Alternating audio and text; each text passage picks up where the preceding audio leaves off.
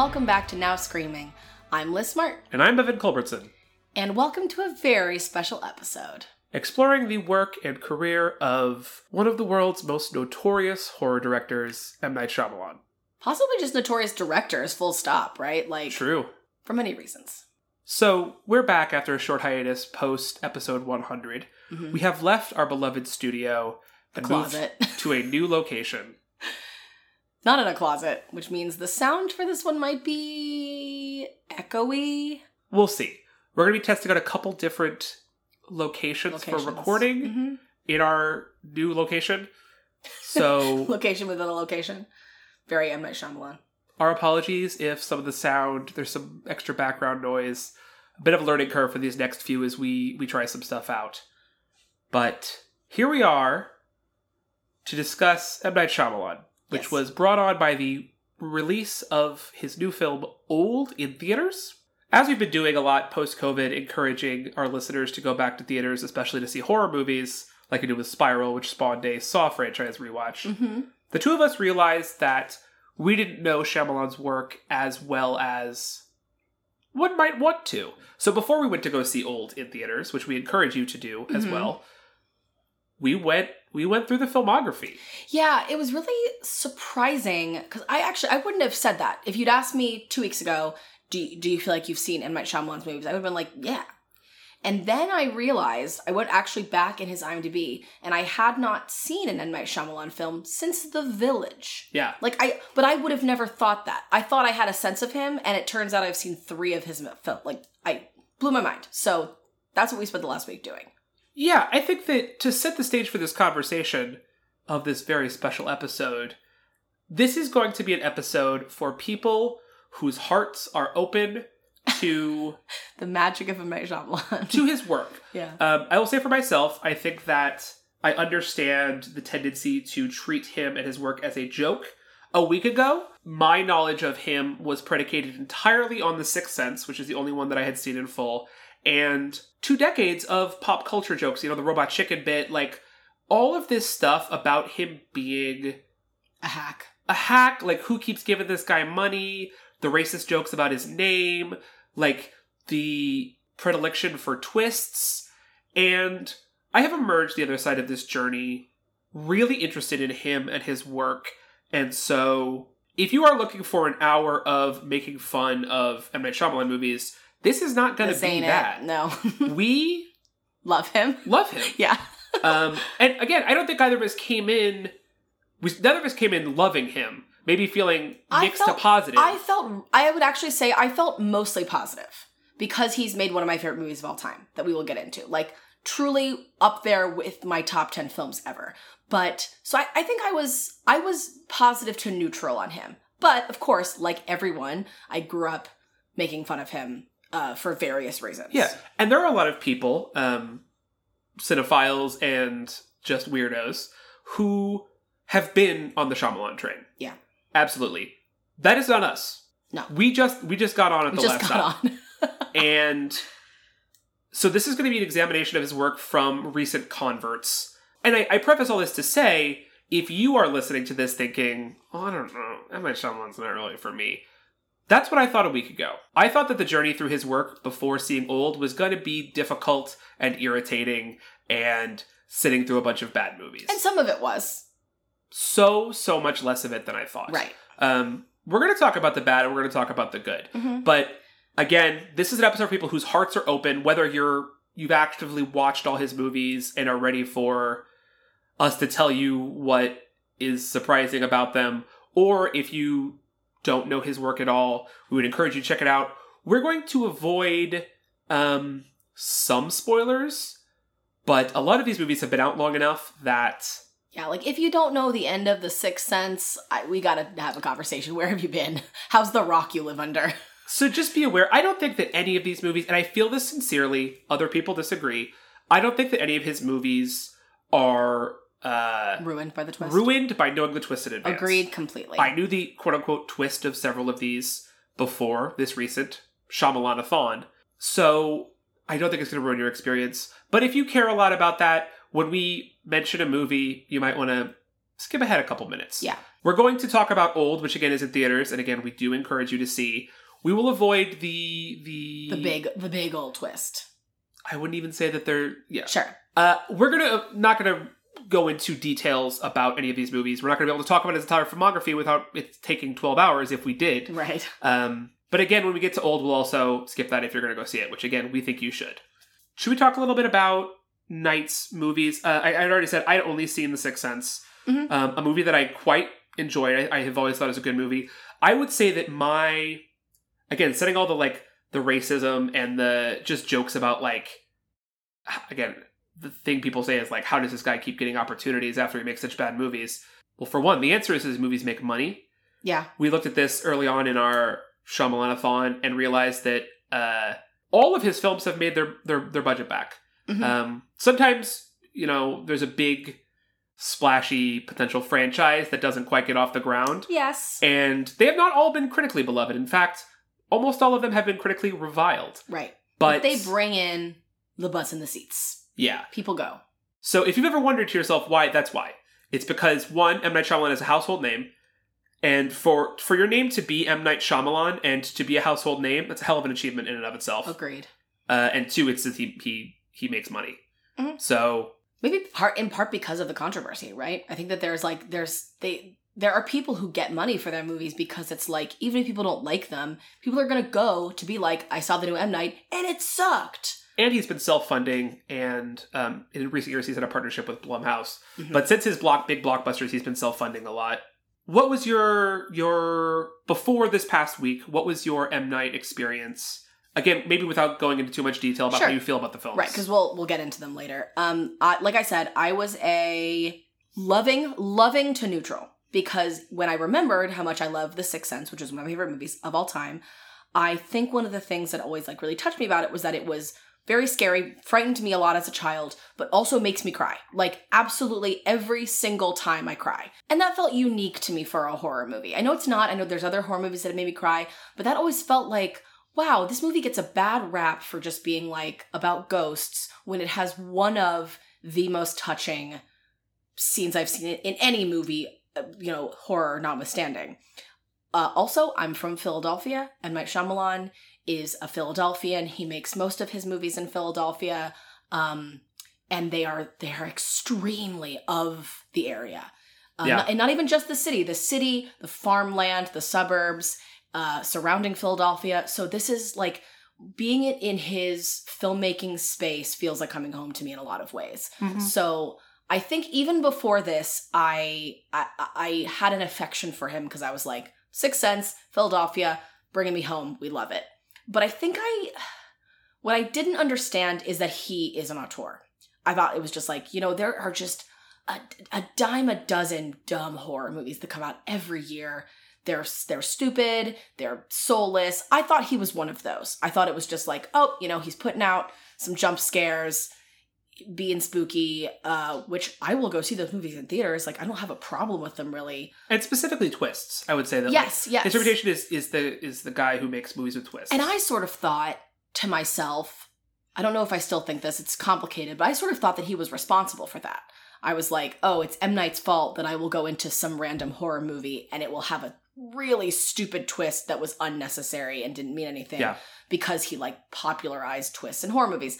I don't know if that's true. That's just what I thought to myself. Yeah.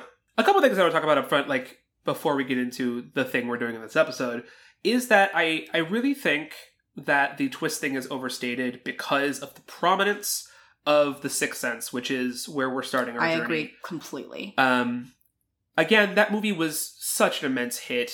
It, he was nominated for Best Director. It was nominated for Best Picture. Toni Collette was nominated for Best Actress. Yes. Uh, so was Haley Joel Osment was, was Best Supporting. Wow. Um, so like I, it wasn't just a box office hit. It was also a critical hit. Audiences Mm-hmm. loved it. The word of mouth, again, the fact that everyone knows the twist of that film, I think had it an created like a outsized. it created like a club. I feel like Mhm. like I remember I have so many stories that my even my mom has told me about what it was like being an adult when that movie came out. This feeling of like, have you seen it? Have you seen it? Like that's that's very it's a really unique film experience to be like you are creating those have seen who have seen those who know and those who don't know and that's a really huge accomplishment Yeah, but I would I would say that his next prominent film that has a twist would be The Village. Yes. Honestly, I don't think Unbreakable and and Signs, really do. no. People like to apply that label retroactively. And again, uh, his next couple after that don't really have twists. No. So I think that that reputation is so oversized. Again, partially because of the robot chicken thing that we don't have to get into, but like late night talk show like jokes. Like There's a college humor skit I watched like a hundred times that I thought was hysterically funny um, about him. About like the the big punchline was your career's been dead the whole time. Which again now again now looking it's like no it what yeah, what it's a absurd. weird just very very strange pop culture conversations happening. So uh, yeah, I just wanted to say that before we get in. Um, I think the other thing we need to talk about is that his movies are not for people who really need realism in plots and characters and performances. Mm-hmm. Um, there's like a there's a heightened hyperreal weirdness to his films that I think a lot of people bounce off of hard. And I kind of get that, especially for mainstream audiences I get it. that his characters, some of his dialogue is a little stilted in a way that I really admire. Again, you said about him being like an auteur. Like, it is consistent, it is intentional, it is kind of just the realities he creates. Um, the thing that's come up a lot in the online film Twitter sphere is talking about him and David Lynch, who also Mhm. intentionally has stilted dialogue and weird wooden performances and creates these worlds that are like not based in reality, even if they take Right. place in our world. And we don't. We, I actually don't want to spend too much time on this, but like, I would say that that's a closer analog than I think The Sixth Sense, which uh, a lot of people have maybe only seen, and a movie that I think does have a mainstream sensibility. Most Yeah, of his films. I think is much more in realism. yeah, but I think most of his films are are departing from that on purpose. I agree. And so if you end up listening to this episode and screaming at your, you know, phone or whatever, like, how are you guys not talking about how weird X performance is or like this line of dialogue that I hated? That stuff really, especially in 2021, I am more interested in the films that make huge, bold swings and are doing something aesthetically or stylistically strange. That appeals to me more than it uh, rebuffs me. So yeah. I understand that that's not true of our listeners. And I just, I mean, honestly, for me, I, I don't know that I disagree, but I, I weirdly love the dialogue. Almost, I looked at all my reviews for all of his movies last night. I was like, I hadn't done them all at once, right? Yeah. So I was like, after after every time we watched, I wrote a couple sentences. Shyamalan-a-thon was like over the course of a week. It, but it was intense, and I looked at all my reviews, and for half of them, I written a quote. Yeah. And I, so I like something about the dialogue. I've seen a lot of people be like, "Oh, it's so stilted, it's so weird." I don't know what it is. I love it.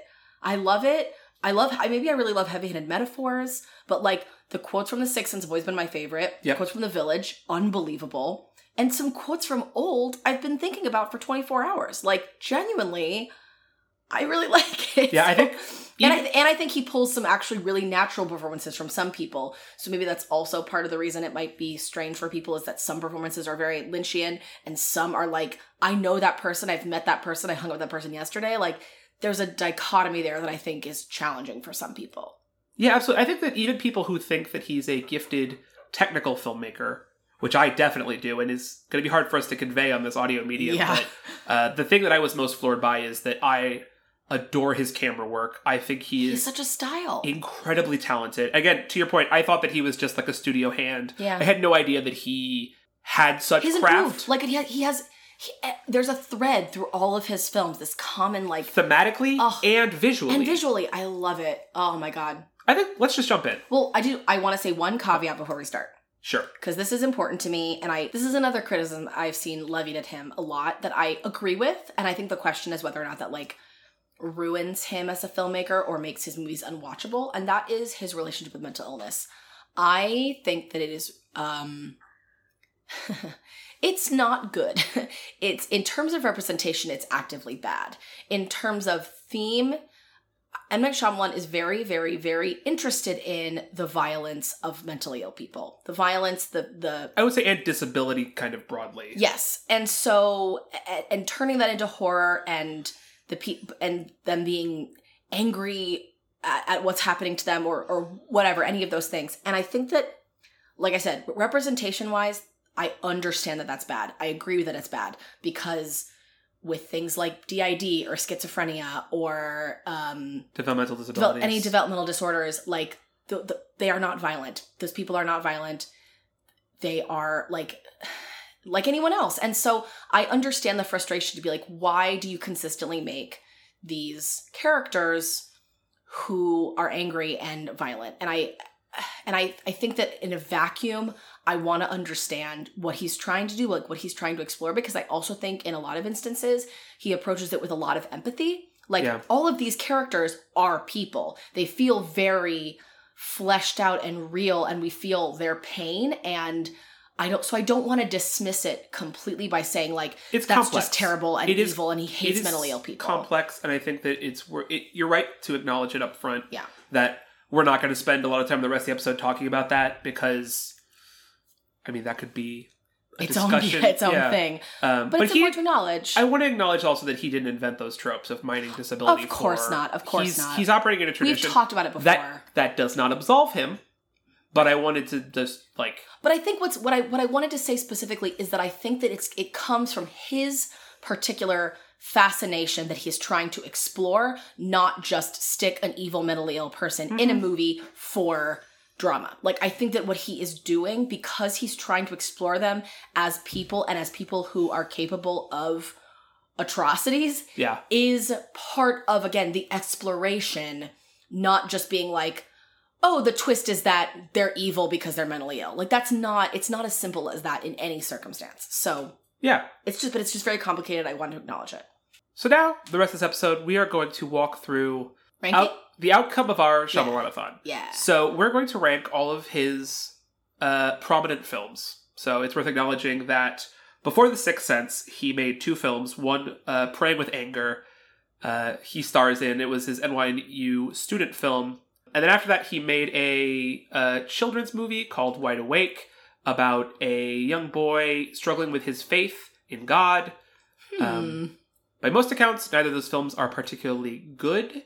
Uh, more importantly, they are not M. Night Shyamalan as auteur like brand. Mhm. Um, neither of them are horror movies, and this is a horror podcast for one. But also, like, it's when Sixth Sense is the transition from uh, films made by M. Night Shyamalan to M. Night Shyamalan films. yes And I think that starting at the Sixth Sense to to Old is our span uh, of films that he directed and in most case wrote, produced, and directed. So not films that he just wrote or produced, like Devil or Stuart Little, which he wrote.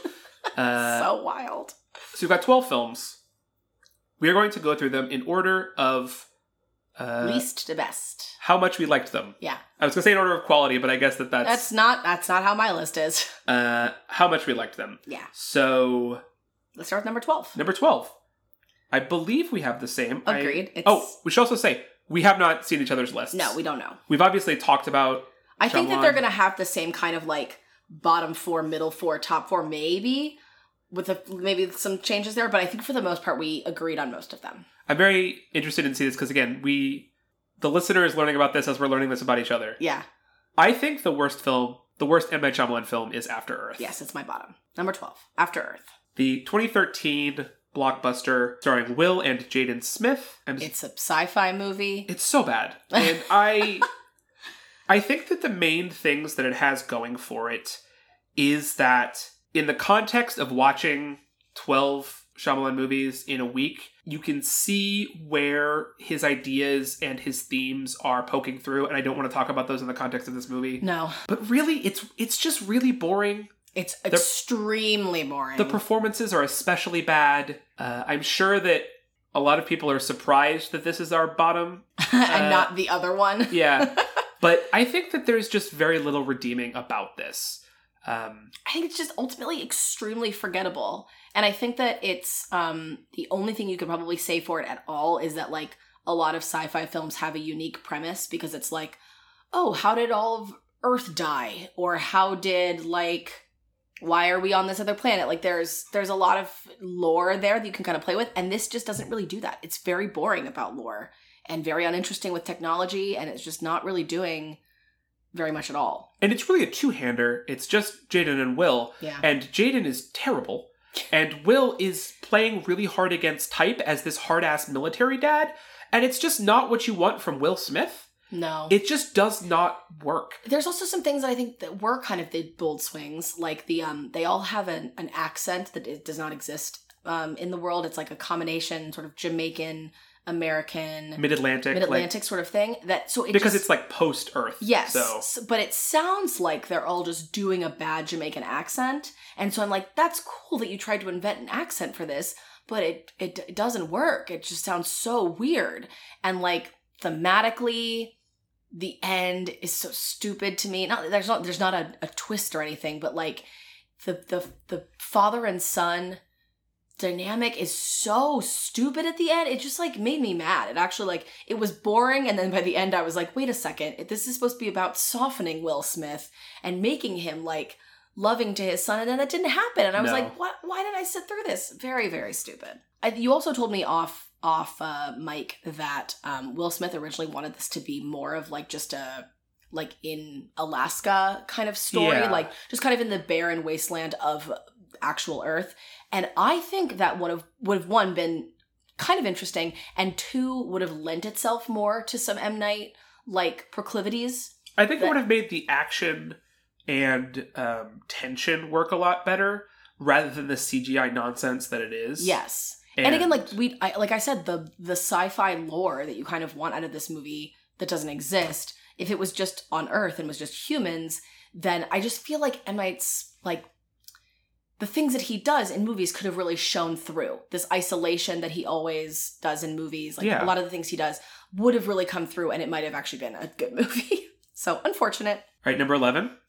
Uh, the Last Airbender. I assume that's yours as well. Yes. Yeah. 2010's adaptation of the Nickelodeon series. One of the most reviled movies of all time. Yeah, I think this is widely considered one of the worst movies ever made. I don't want to spend as much time on this as I probably could or we could. Yeah, One, write about it forever. It has been dunked on extensively elsewhere. I think this is a better movie than After Earth.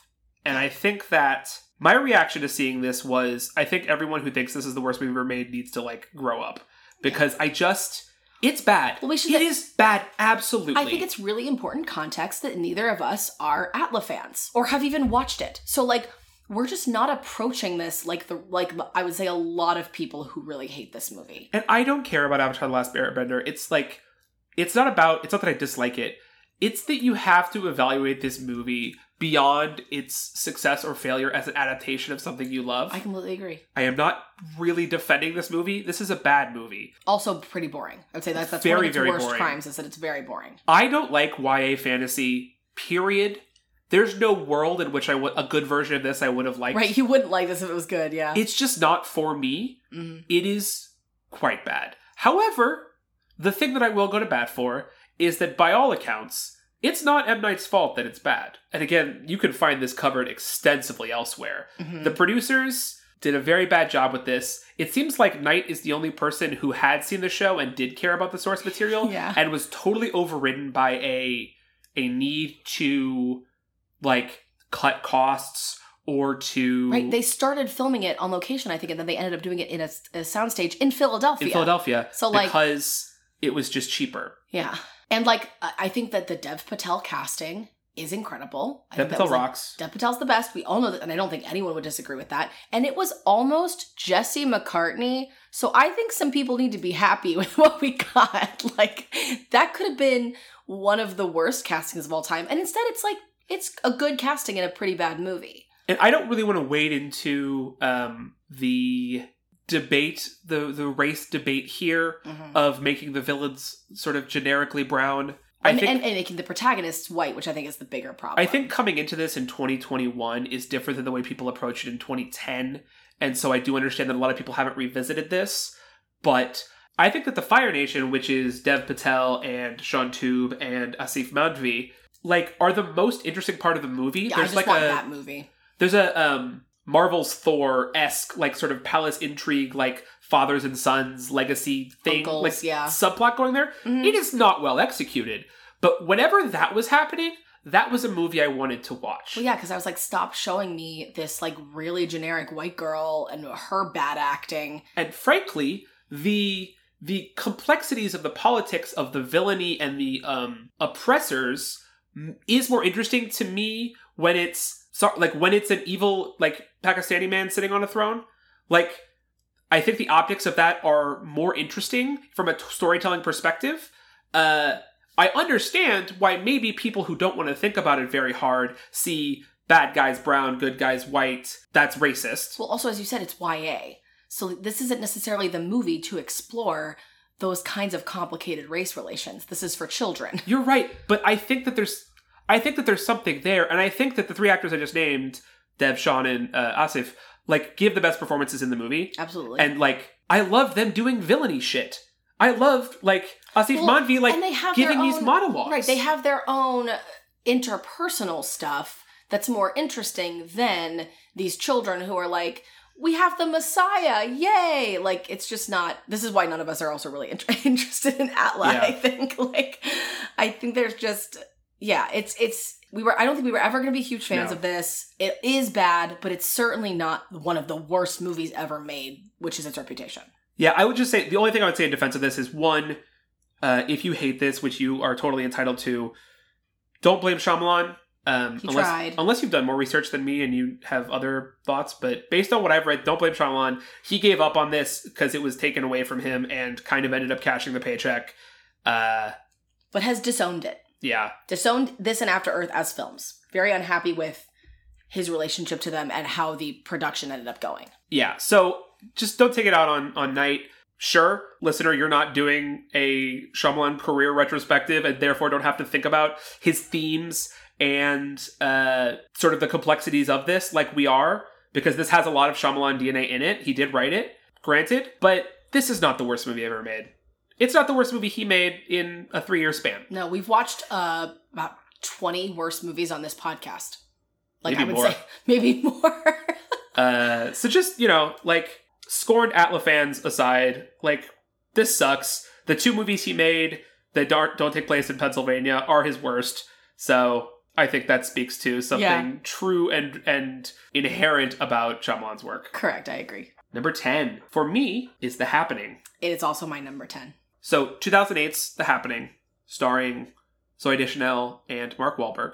Um, I think this is the last bad one for me. I don't know if that's in terms of the ranking, In terms of the ranking, this is the last one that I want to actively kind of like dunk on. interesting. Uh, I don't think it's good. I this one also had a really bad reputation for me going in. I remember when it was um, filmed and came out because I think at that point people were still excited for M Night Shyamalan. Like I remember being in high school and being like, people were excited to go see it, and then it was in people's minds a failure. I, never think saw it. This is where his reputation really tapered off. Yeah. We'll talk about like it started getting shaky pretty early. Again, he had this great success, and then I think the if you ask anyone on the street, I think everyone in general is disappointed by everything after Six Sense, right? Yes. so like But I think that people had a really like there was excitement for this, and then whether it was I know that a lot of people walked out of it being like, "What a dumb twist," and that was what I heard from it, and people were like, "Don't see it. The twist is so dumb," and that was like that was it for me. I was like, "Okay, I won't," and I think that that's both true and untrue. I think that it's more complicated than the reputation that it got, but I also agree that it's not good. I concur. I think that the this is a theme clearly with all these like lower tier Shyamalan movies is that they're not as bad as the reputation, perhaps. yes, Um, I think this is an interesting failure.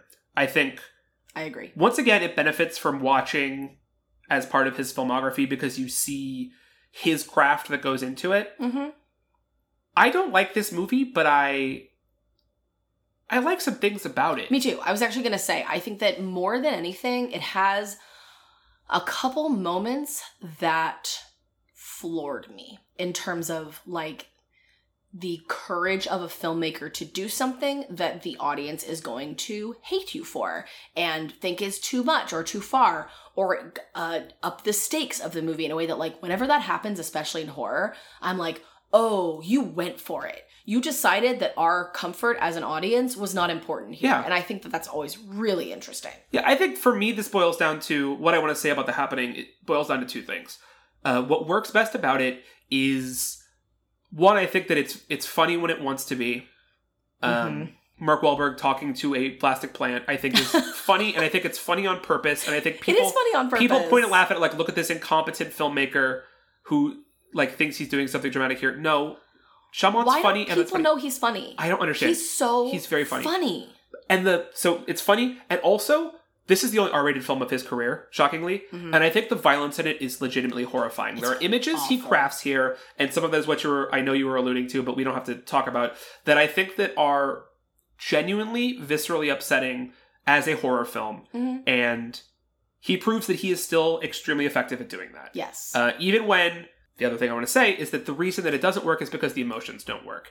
yes. Zooey Deschanel is just so. I think the. Deschanel performance so awful. is really really bad. one of the worst of his entire filmography. the Wahlberg performance isn't good, but it's um it's in his. It's in his thing. it's in his wheelhouse of Yeah. these stoic men uh reacting uh in confusion to upheaval. Yeah. That's kind of a, a theme throughout his work. and like trying to be leaders, but not have, struggling with that. The the burden of leadership. the burden of and- leadership yeah, is, yeah, yeah. is definitely like a, a theme, and I think Wahlberg wears that decently well, perhaps not exceptionally. Zooey Deschanel is awful. She, to me, seems like she doesn't want to be there. No. Slash, she's just not up to the emotional stakes of it. And I would say up to this point uh, in in Shyamalan's career, the emotions work yes. every time. And Absolutely. we'll get higher on the list, and we'll talk about those movies. Even if other things don't work, the emotions work. But yes, this was And a drop here- off in that. it just falls apart. I don't believe these characters love. I don't buy the stakes other than the really chilling, haunting images that Night has created. like, it's so sad that it's not a better movie in the emotional aspect Yeah. because, like, as I was watching it, I was so struck by how frightening this is. Um, especially again coming off of his past films of like ghosts and aliens and like really kind of classic um horror movie villains. That this is like they're not running from a man with a knife. So can we talk about that? A group like it's so it's really scary to be running from air, Yeah. earth, the world So- around you. I want to talk about that. So uh, we're gonna spoil that happening, I guess. This is the kind of movie. It's not a twist, by the way. Would say not a twist. I don't think it it's a twist. the. It happens in the middle. It is like the premise of the film almost. Yeah, I find it very frustrating that people characterize this as a twist. The thing I want to say is that this is a movie that, um, kind of like The Last Airbender, people want to point and laugh at. And like this is a kind of like, oh, let's you know, it's just like the the CinemaSins riff tracks. Uh, not to equate those things, that's not really fair. But like, just like let's just make fun of this bad thing. Like, let's put this on at a party and laugh at it. Yeah. Um, I think that if your criticism of a film can only extend to describing the plot of the film as if it is self evident that that's stupid, that's not real criticism. No. This movie is about plants responding to humans by unleash unleashing like uh tox poison Yeah. that causes them to commit suicide.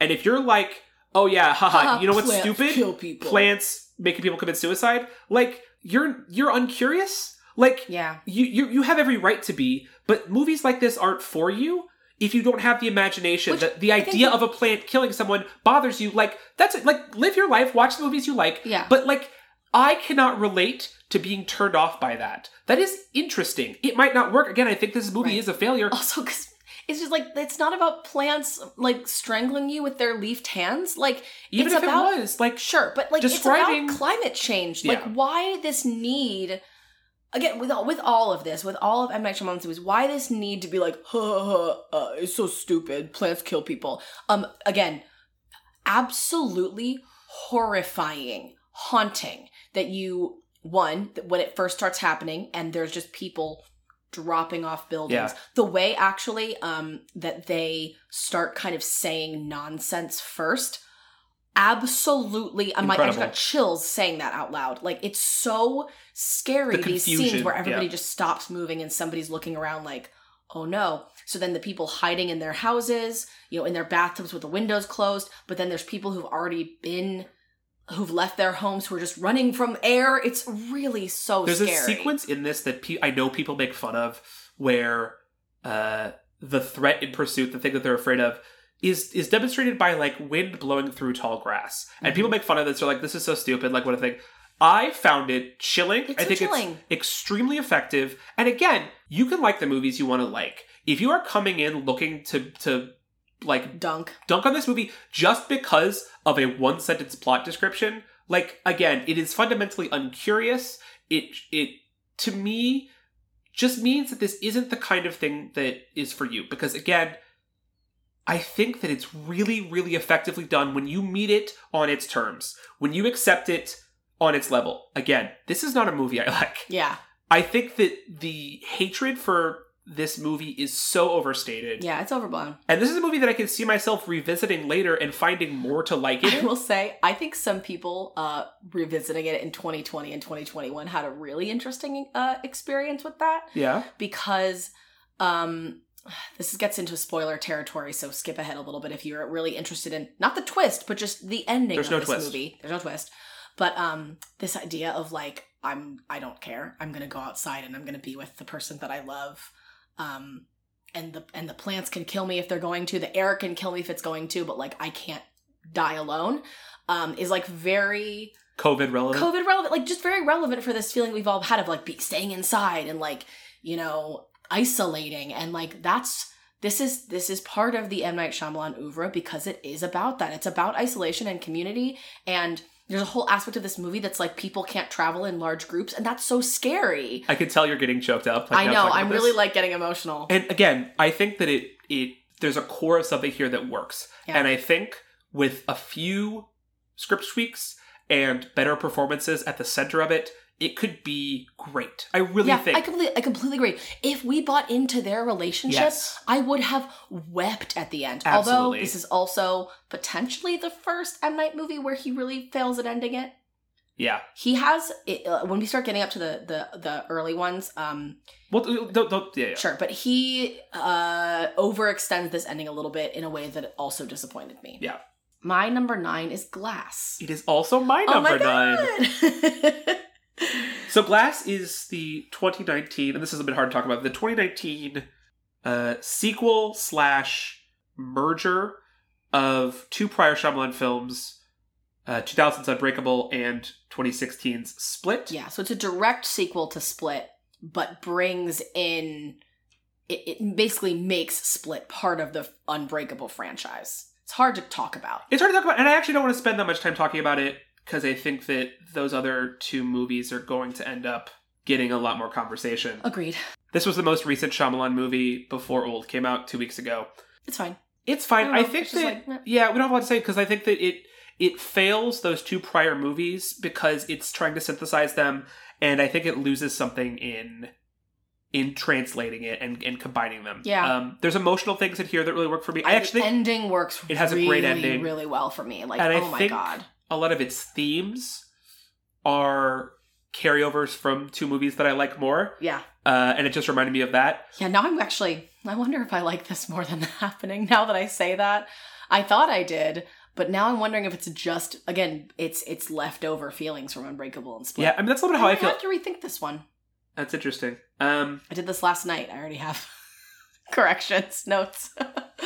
I think the filmmaking in this just to the filmmaking in this is really good. Uh, a lot of his best formal work in terms of stuff we'll continue to talk about, which is like long shots, frames within frames, hmm uh, really letting performances shine without using a lot of cuts. Yeah. stuff in this that I really really appreciate that I don't think had been as true of his previous couple films. So coming to this, I think this is a bit of a um, A re. stylistic like return to form. Mhm. And I think that it's doing that on purpose. I think that uh, Because it's calling back to Unbreakable. right? absolutely it's calling back to his early work, and I think it does so really effectively.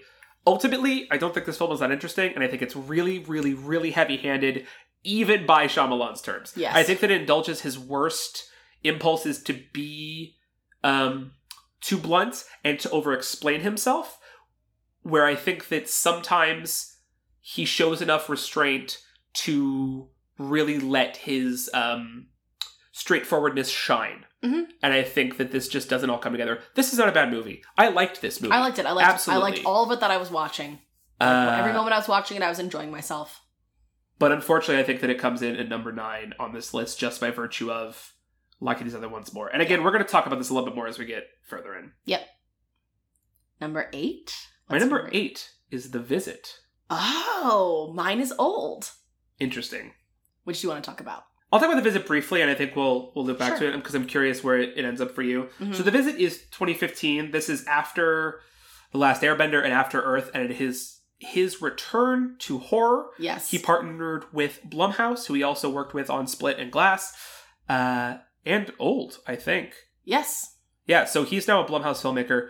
Um, it is a found footage horror movie about a couple kids going to visit their grandparents. hmm I liked it. I liked it. I think Um, it's so exciting that we have a, an, a found footage M Night movie. I didn't know that it was going to be found footage when it started, and this was like again the excitement of watching a bunch of M Night movies, horror movies, watching two unbelievably bad and stupid th- thriller kind of not Yeah. thriller like uh not thrillers not horror like fantasy I don't even know sci-fi movies um coming back to this and having it be like oh my god M Night is about to like meta commentary himself yeah, because he's the the the main character, the girl who is making a movie, she is an amateur filmmaker. She's Yeah. she's thinking about film, not like some found footage, which I also love, where someone's just sort of like, haha, I'm gonna film some stuff and it's gonna be funny.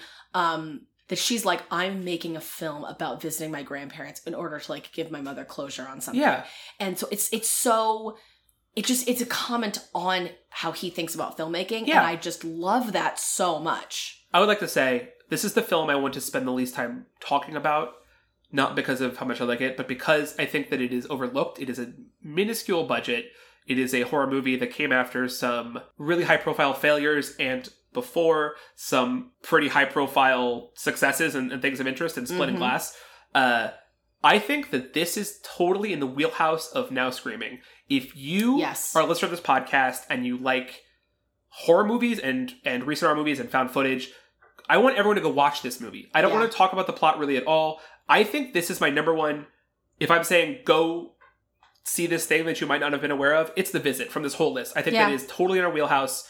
Go watch The Visit. It's it's good yeah and it's placed on my list. It's clearly lower than on yours. Um, this and the next two honestly are completely interchangeable for me. I think we'll we'll oh we're just in kind of the middle yeah. you can kind of move around that I don't stuff. like this yeah. movie much less than the next two entries on my list. yeah And I like it quite a bit. I think it might be his scariest movie. It's at least a contender for it. interesting Um, okay So I actually want to stop talking about it and just say like, go see this. sure Uh, it's really interesting and it's very, it's simultaneously very different from uh, a lot of his other work, and Right. it's but so, still in the wheelhouse so many of still his- in his his themes themes and interests. yes Yeah, absolutely. Yeah. Uh, so let's talk about Old. Old just came out. yeah we saw it last night Yes. As I'm Um, recording this. Th- yeah, it's, it's my number eight. I think because I really just genuinely liked everything else on my list more. It actually Yeah. does not come from a place of disliking it. I really enjoyed it. I kind of went in thinking I was going to dislike it. I Yeah. thought e- with even with all of my M Night love I've been feeling, the way people were talking about it online and just the vibe, I was like, "Ah, I don't know if I'm gonna like this. Um, but I really, really enjoyed it. I think it's the same kind of thing. It's in the world of Shyamalan that I love to Yeah. live in, of the way he writes relationships, this totally like n- unreal sort of experience, and oh my god, the way it's filmed. It's Yeah. fascinating. Let's talk It's- about it's so it's so the opposite of what I thought. Like I said, what I thought of him before, where it was like these are just these are just Blumhouse movies, right? This is just Blumhouse churning out Fantasy Island shit. Yeah. like that's what I thought, and I was so wrong. I think filmmaking is unbelievably strange and brilliant. I would say, and part of the reason this is higher on my list than yours, I think, is that um, I think this might be his boldest from a pure formal Filmmaking, filmmaking perspective, agree. camera work perspective. I think this might be his boldest swing. I agree. and I really love, especially in 2021.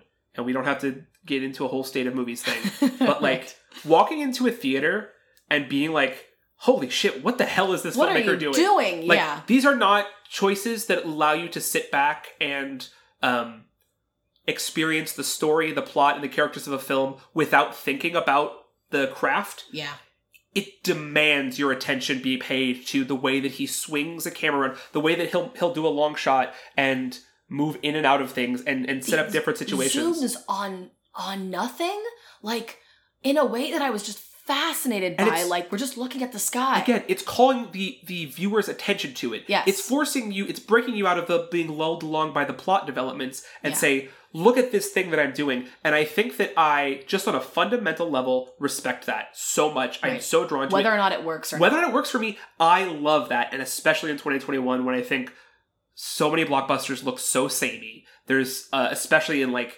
big summer movies. Because you're not supposed to think about the isn't- camera. You're never Yeah. supposed to think about the camera. And M. Night Shyamalan wants you to think about the camera. Where is it? What is it looking at? And that is really interesting. Yeah.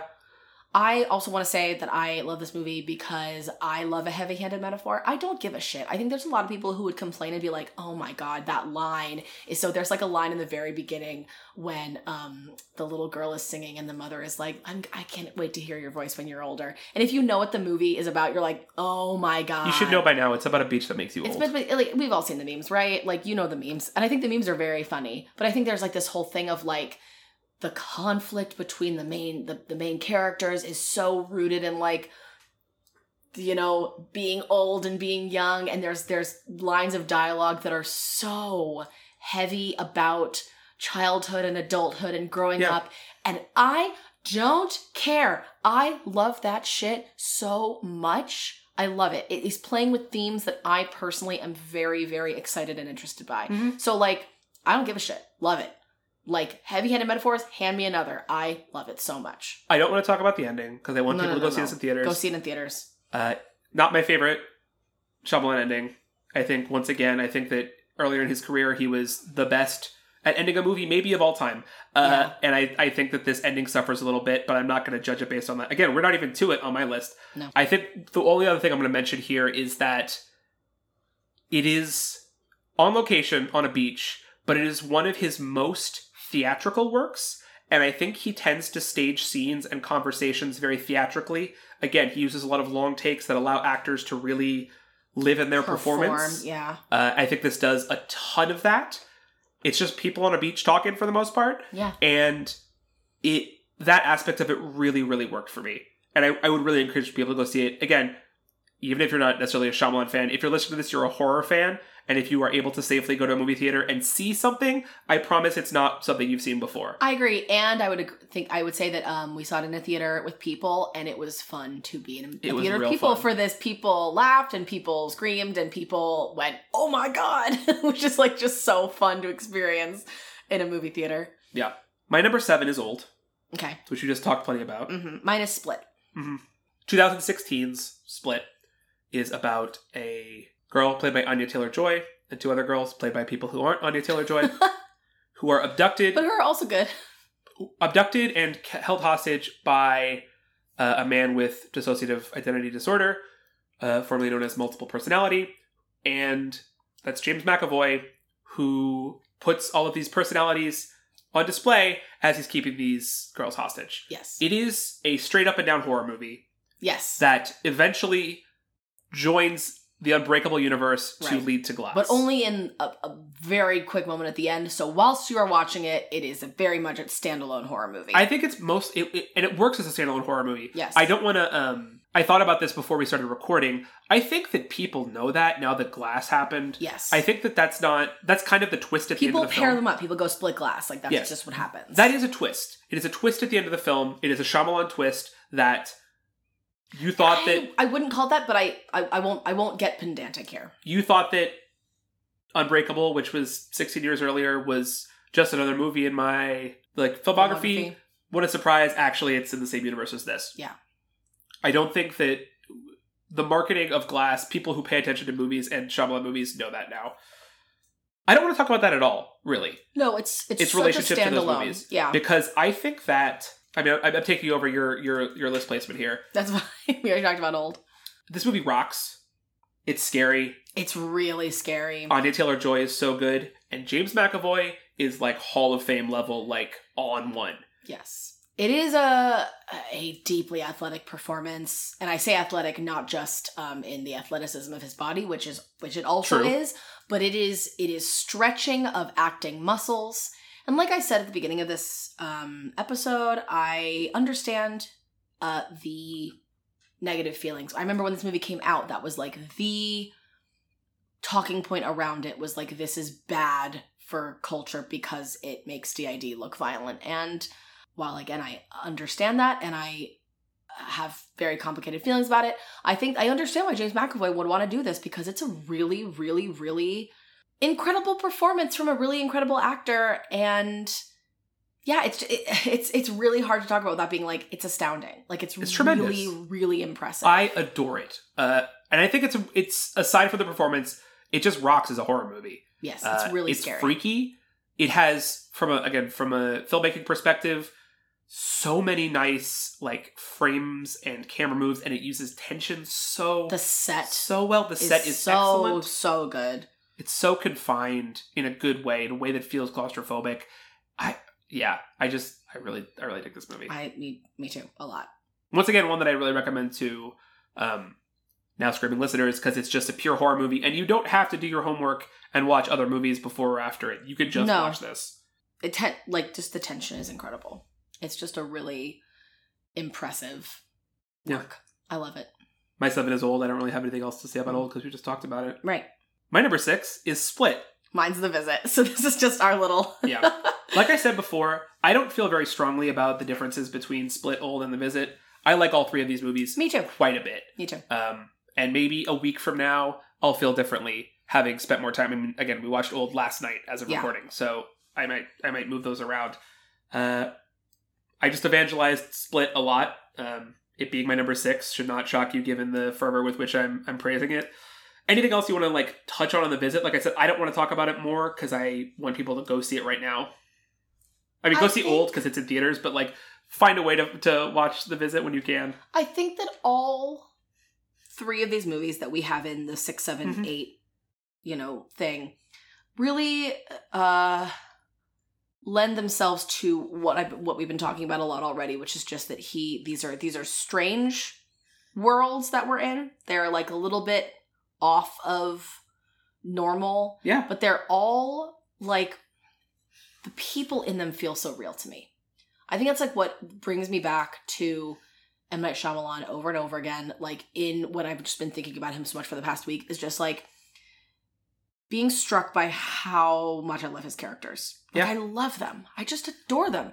Again, like James McAvoy in Split, he is the villain, but I have so much affection for so many of the alters and James McAvoy himself playing all of them with again like to say to call back to my earlier statement like yes at face value it's about this man with DID who is violent um and kidnaps girls. But we feel so much for him. Like he is a very um like capable and empathetic therapist who like takes him seriously and uh and listens to him and i so i i i just am so struck by how much i really love the characters and they don't feel like stereotypes or what you know they they, they feel real to me Yeah, I will also say that since it's, we're, we're at six now, um, and that's where I have it.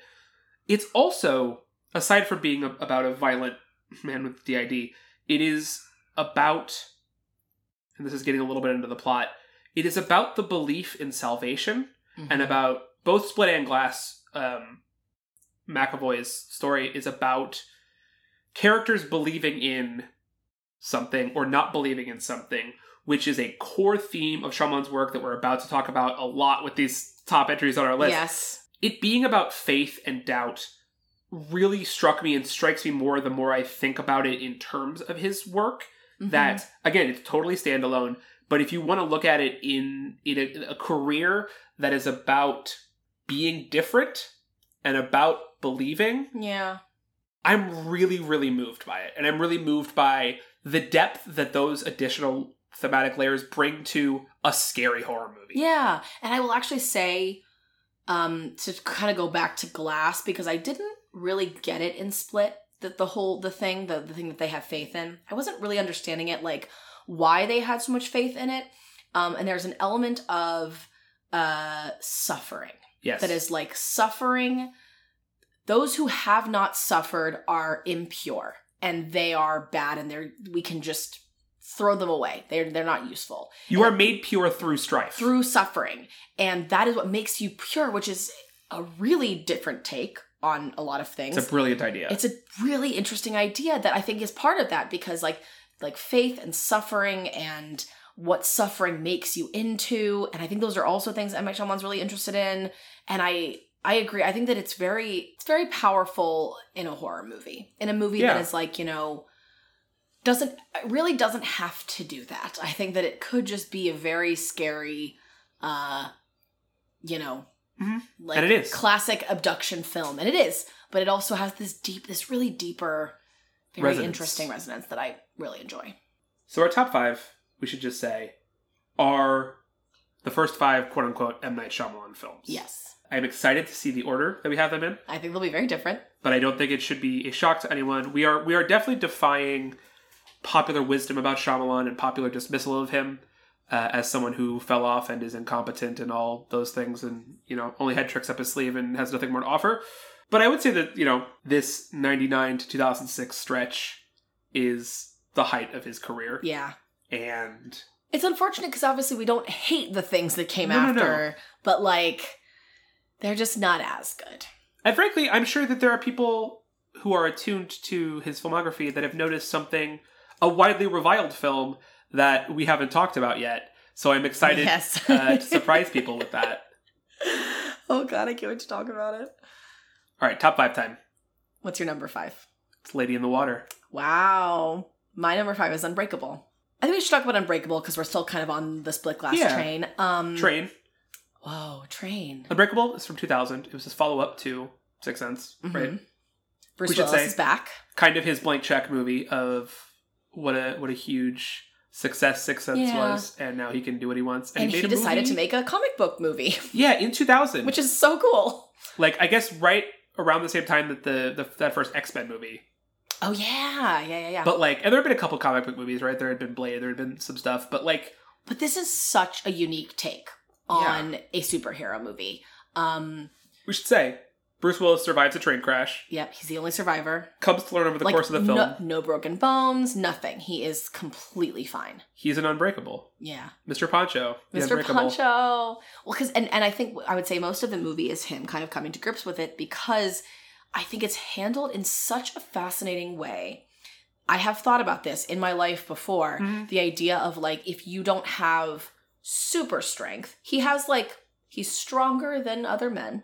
If but if you if you don't have super strength, if it, the idea is just that you cannot die, um, by kind of normal natural means, uh, you might never know that. A person might never be in an accident big enough that it'd be like, how did you walk away from that? Yeah. So there's so much that can be attributed to coincidence, right? And to and to you just got lucky, and to like, well, maybe you're just stronger than you thought you were. Like he's not lifting a thousand pounds; he's lifting three hundred and fifty pounds, and that's like you can kind of wave that away. But he has a son who deeply, deeply, deeply believes it, that he's a superhero. Again, we call back to these Mhm. ideas of faith He's working Um, on this relationship with his wife. Right? And the kind of the lies that have permeated their relationship because he's always repressed this this knowledge about himself. And meanwhile, Sam Jackson, Samuel L. Jackson, is uh, a purple clad, bird boned man Yes, who is, who is dreaming of being a supervillain. yeah, and is is teaching him that he is that. a superhero. Yeah, I think I really love this movie, and I think that it really hits different after the world that we're in now that is taken over by superhero movies. Yeah. Not that again, not that I'm uh I love writing that. I enjoy them, but this is so different. It's so unique. It has such craft. This is a quiet, patient, so so so patient movie that is about superheroes, but I would say may- maybe like one of the most rooted in realism. Right? Yeah. This is just about Mhm. people in Philadelphia who are trying to, you know, do their jobs. Yeah. And Again, that's what that's what it speaks to something so interesting that the, he's not Captain America. Like yeah, he can't do anything that is to a point where one could not deny it, right? Mhm. It's just that it's like it's about faith. It's like how much do you believe that you're that he's special and that he was chosen and like it's so it's just so interesting his like his weakness is water and it's so it's kind of funny to think about because it's like yeah we all could drown but he has a specific kind of like it's just a really interesting like it relies so much on what it could mean to actually be a real life superhero. The idea of like a marvel superhero there's no there's no way for those people to be quote unquote normal and kind of walk around and live normal lives that's kind of part of what happens in those movies is that none Mhm. of them can return to a normal life that way um this man can fade back into the world if he so chooses he has to actually make the decision to be like do I want to save people, affect change, like be a vigilante, Be Mr. Poncho. be Mr. Poncho? That's just so so interesting and different from so much of what we see.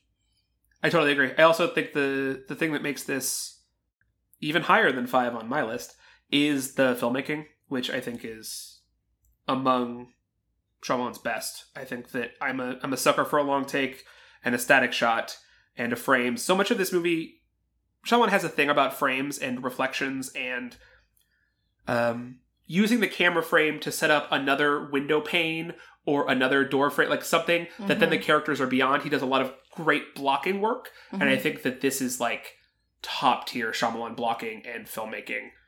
Uh, a lot of it is also evoking comic book panels, yes, which I think is very intentional and very interesting. I don't think we say much more. I think people should watch this movie if they haven't seen it. I think Mhm. that this is. I think um, all of our top five, 100. percent If you haven't seen them, I would recommend to everyone. Maybe yeah. not one of them, but we'll get to that one. Which one is that?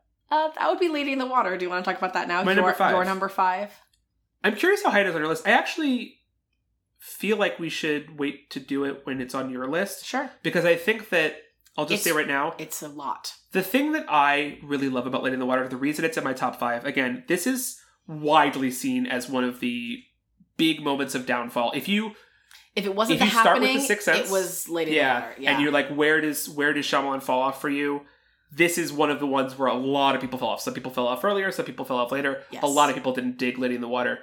Um, the 2006 movie starring Bryce Dallas Howard and Paul Giamatti about an apartment complex and a water nymph who comes out of the pool.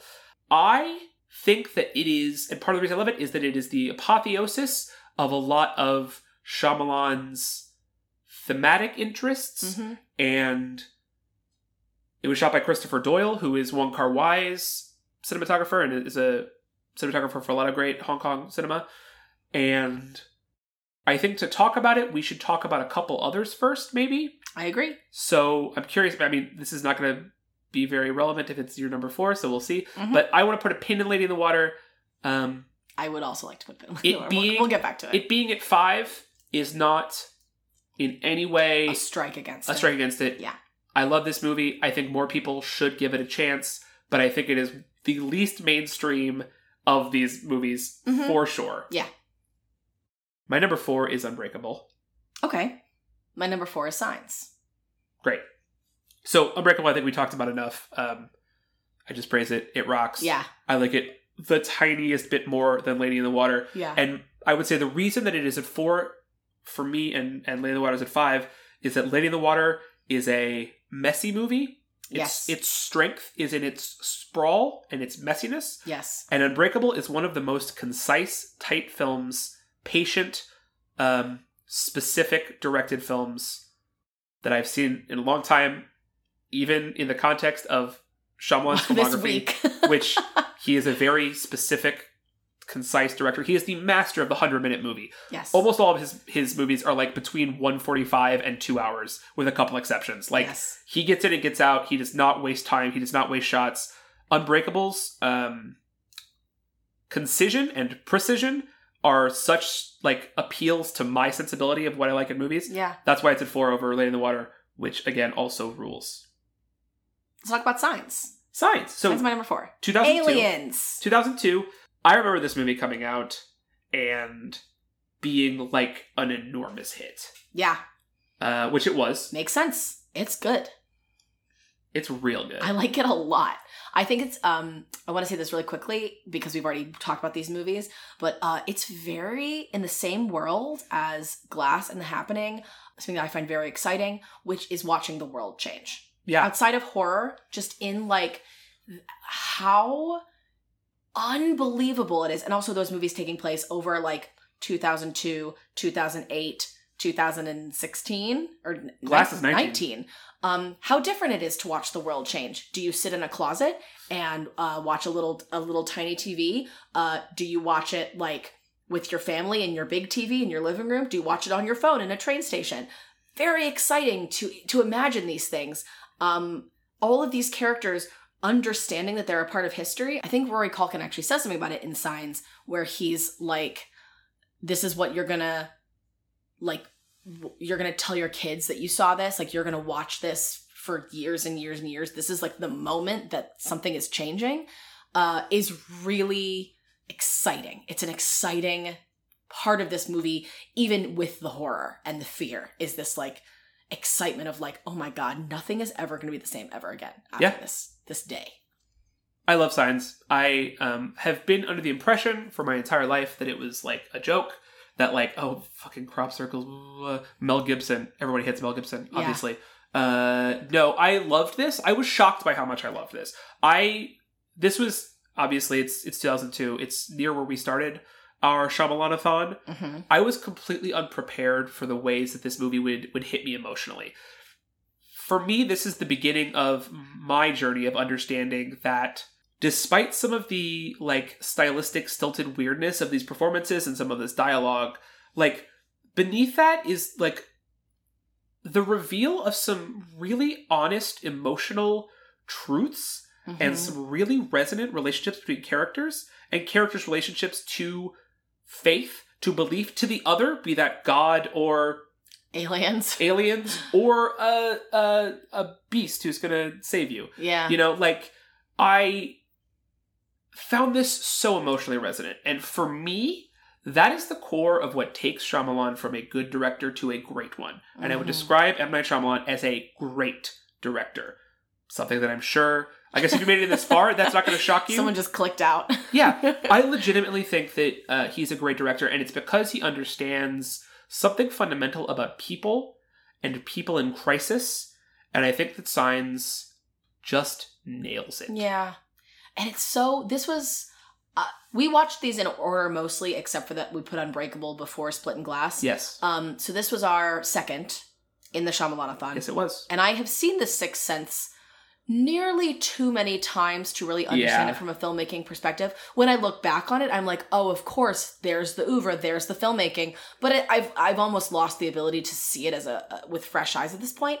So watching Signs, which I probably only saw once in the 2000s, um, and being like, oh my god, these windows, these frames, Yes. these mirrors, these reflections, these pans, all of this like really understanding that he is a filmmaker. Yeah. and then again he wants you to know where the camera is. He wants to let these um i think you mentioned it with with Wahlberg that these these these men these very stoic um quiet men. These reluctant leaders who are being turned to, again, in times of crisis, yes. and who have to f- navigate their relationship to helping others. Yes. Being a parent or being a, a community leader. hmm But that, but that they've repressed these Yeah. feelings, and that they're they're angry. And I'm not a, not a fan of Mel Gibson. Like, actually, I realized when watching this that I don't actually feel like I know him from that much.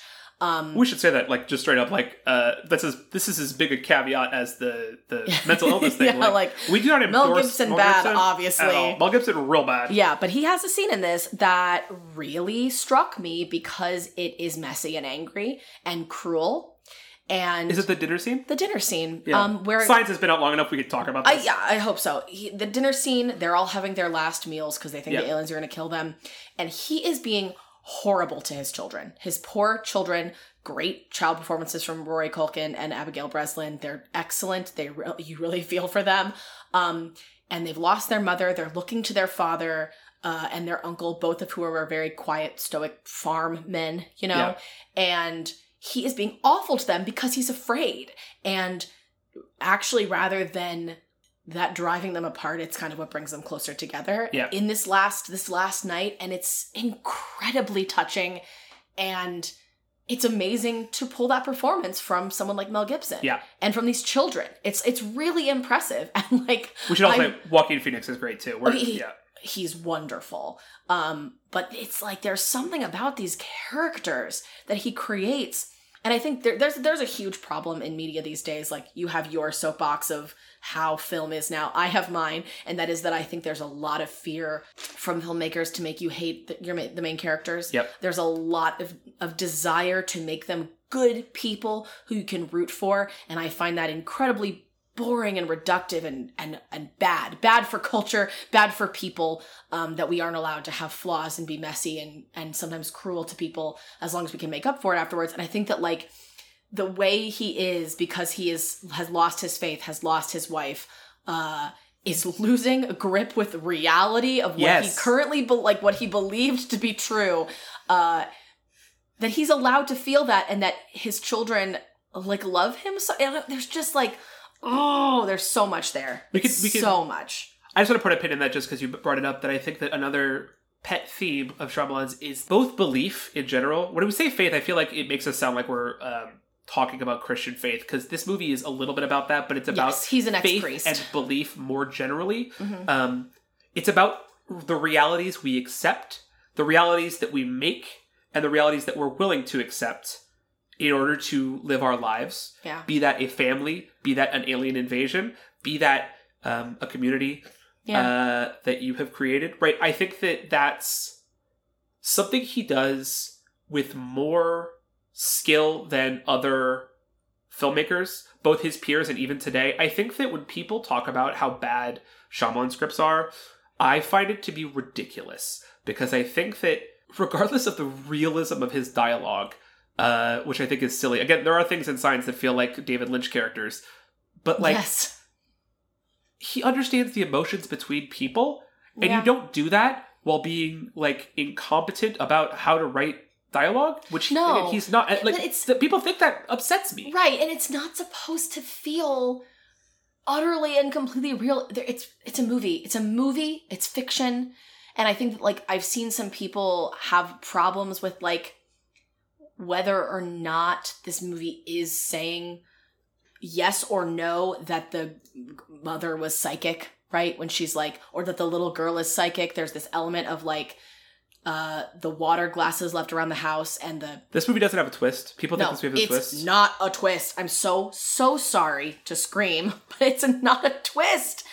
Oh, this this this Shyamalanathon has made me think a lot about uh, what a twist is. You and I had a very heated argument about a twist versus just what happens in a plot. Plot, yeah. Um, I would absolutely bar none say this is not a twist. This doesn't recontextualize the movie. Unbreakable it's not like has something. more of a twist than this. The Sixth Sense has a twist. The Village has a twist. These are twists. They recontextualize the film. They take previously what you have known to be true and they flip it on its head.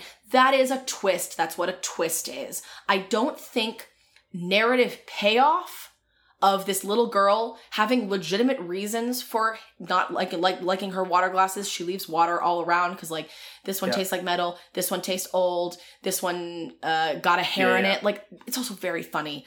Let us not forget, M. Night Shyamalan is extremely funny. The tinfoil hats in this are funny, and they are supposed to be funny. And the Like- blocking of Mel Gibson in the foreground and the three of them like sitting on the couch with their tinfoil hats, Yes. like, is it It's purposefully funny and good. Like, oh my god. But this is not a twist. It's just a beautiful narrative payoff of like, did the little girl leave all the glasses around because she she somehow knew they'd be useful, or is it just the idiosyncrasies of a little girl? Because M Night Shyamalan, more than anyone I've ever seen, gets how weird kids are. He understands that children are the fucking strangest people in this Without world. exception. They're so He never- funny and weird, but they also have like complete personalities. They feel things so deeply. Like he gets that.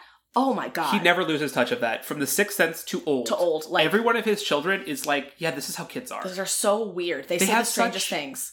it's also something he's interested in. Like his children have like an emotional um, awareness that the adults around them don't. Not Yeah. just emotional, like a um, in some cases a literal awareness, a literal extrasensory, yeah, that adults around them don't. And I think that his empathy and his interest in children and parents and and adults and Growing up. growing up, like really remarkable. He's I- really good at exploring that, and it's I think that incredible. people who maybe have watched a few of his films over the years and have forgotten most of them don't have the sense that you get when you sit down and do a Shyamalanathon. But like, Where you're like another kid with a weird hobby who has these really funny Yeah. idiosyncratic uh, turns of phrase, like incredible. and that's not a critique. That's no, a good thing. it's good. I like the consistency. I like that he keeps returning to this and exploring it. Right? It's not that he's just repeating himself. He's finding no, they're all really different. new elements to bring out of the things he likes to write about. Yeah.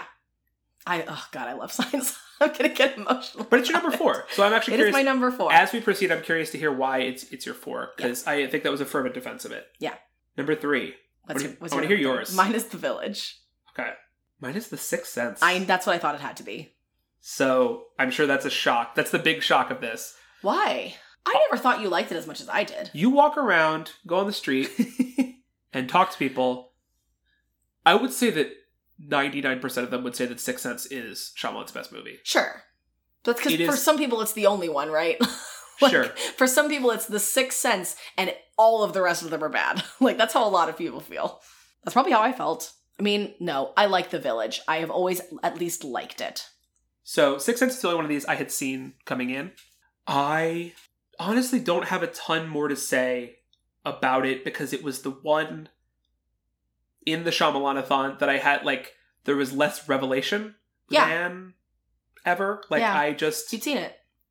I, w- I really actually thought about it as, as we were talking about this. I'm like, I want to rewatch it. I want to rewatch it because I want to look at it now that we have all this context yeah of specifically his filmmaking. yes Because I obviously think it's very much in the um, thematic world of the rest of these. We just talked about faith and um, being a child and the burden of eh, leadership and information, honestly. Like just the burden of like, I know something and I see something that others don't, and I need to own that more than be afraid of it.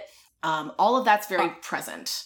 But I really want to. I, I can think of a mirror. I can think of a few mirror shots very specifically, Yes. and now I'm like, oh, I want to look. I want to look and see more frames. I want to see more windows. Like I want to. I want to look deeper into it that I in a way that I never have before.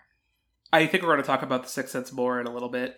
Uh, so, the, just to justify to you and the world why this is all the way down at number three, uh, I do not super care for Bruce Willis in this. Uh-huh. I think that that's the main thing bringing this down is that um, for me, Bruce Willis is not wearing an emotion well and is not really engaging to me. I will accept and think that that is on purpose because, sorry, he's a ghost. Yeah. Um, he doesn't have an inner life. He doesn't I think have an it's inner like that's He what we discussed afterwards. in and out of existence. yeah. I think that he can't film. have deep thoughts. He he fundamentally cannot have deep thoughts because if he were to have deep thoughts, he would understand who he is. That's fine. And I, I think that the way that the movie uses this is the thing is it feels so silly to praise the Sixth Sense. Like, yeah, we all know it's a fucking masterpiece. a wonderful movie. I think that the way that Shyamalan uses like our knowledge of film, like um conventions and tropes and like the language of editing against us yes. is brilliant. we don't question why he just pops up places. is- That's how movies are. It's amazing. It is incredible. It is masterful. I think he gets plenty of credit for it, which is the thing that like yeah. this is an M Night Shyamalan defense podcast now. The Sixth Sense doesn't need defending. No. I think it's a remarkable movie. I think the filmmaking is great. defending. The emotions are incredible. Toni Collette is incredible. Haley Joel Osment is incredible. Incredible. I love the little funny bits. The um, it's so funny. it's so funny and it's so sad. The fact that it has like the, the payoff of the cough syrup commercial and also like the horror of Mischa Barton. I just think it's an extremely effective movie, top to bottom. I just like these other two things better. Yeah, that's fair. Want to talk about the village, or wait until you it comes up on your list? We put a pin in Lady in the Water. I think we put a pin in the village. Okay. Unless you want to talk about it now. No, I imagine we're going to talk about it after the next thing we talk about. That's, the, that sounds the like a question spoiler. is the question is what are the what is the order we're going to discuss these top three? Or I guess we did just talk about the sixth sense. So in what order do you want to do the next two? Let's put a pin in the village, Mm-hmm. just because we've got we've got two to go on each of our lists, and Yeah. the village hasn't shown up on mine yet, so we'll see. Mhm. Well, we'll get there. Number two for me Uh-huh. is Signs. yes. I was just very effusive about Signs. I don't really have a lot more to say than that. It's my number two in part because I was so bowled over by it, the filmmaking, it the took you- emotions. At the beginning of this journey, I was just really stunned by it in a way that the, the Sixth Sense just doesn't have the capacity to do to me anymore. no. It's not. I really don't know that Signs is a more fulfilling or uh, better film than Sixth Yeah, I'm not even making it, that claim. it was able to. I mean, It- you didn't like Mel Gibson's performance at first. You were you were like, this is the same as Bruce Willis. Like, it's the same kind of just like man is giving me nothing, and then he started to give you something. And I was like, really- wait a second. really moved. Um, what is your number two? It's Lady in the Water. I can feel like the world like we're gonna get her. like I I have to go into hiding now. It's time to talk about it. So, Lady in the Water, like we said, 2006. It's a fantasy movie. I think It that is not a horror movie. There's like moments of horror, but no more than any other kind of like adventure movie. I thought it was going be a fantasy horror movie. movie. I did too. I thought it was a horror movie because I thought it was going to be like a mermaid horror. Yeah. Um, She's not a mermaid. Did everyone know this except for me? I thought she was a mermaid. She's a narf, and she's. Uh, she has legs. Yeah, she's a, just she's a lady. She's not a mermaid. She's a narf, which is a water nymph, and she's got to she's got to get away from the scrunt that's trying to get her. Um, Are you making fun of the idea that this is my number two? no, no, no. By describing it this way. no, that's not where we should start. So I, why think that, that. this is probably the hottest of all the takes. Is that both of us love Lady in the Water? I love it so much. I let's t- let's start from a different point of view of before before we talk about the adventure um fantasy like fantasy part of this.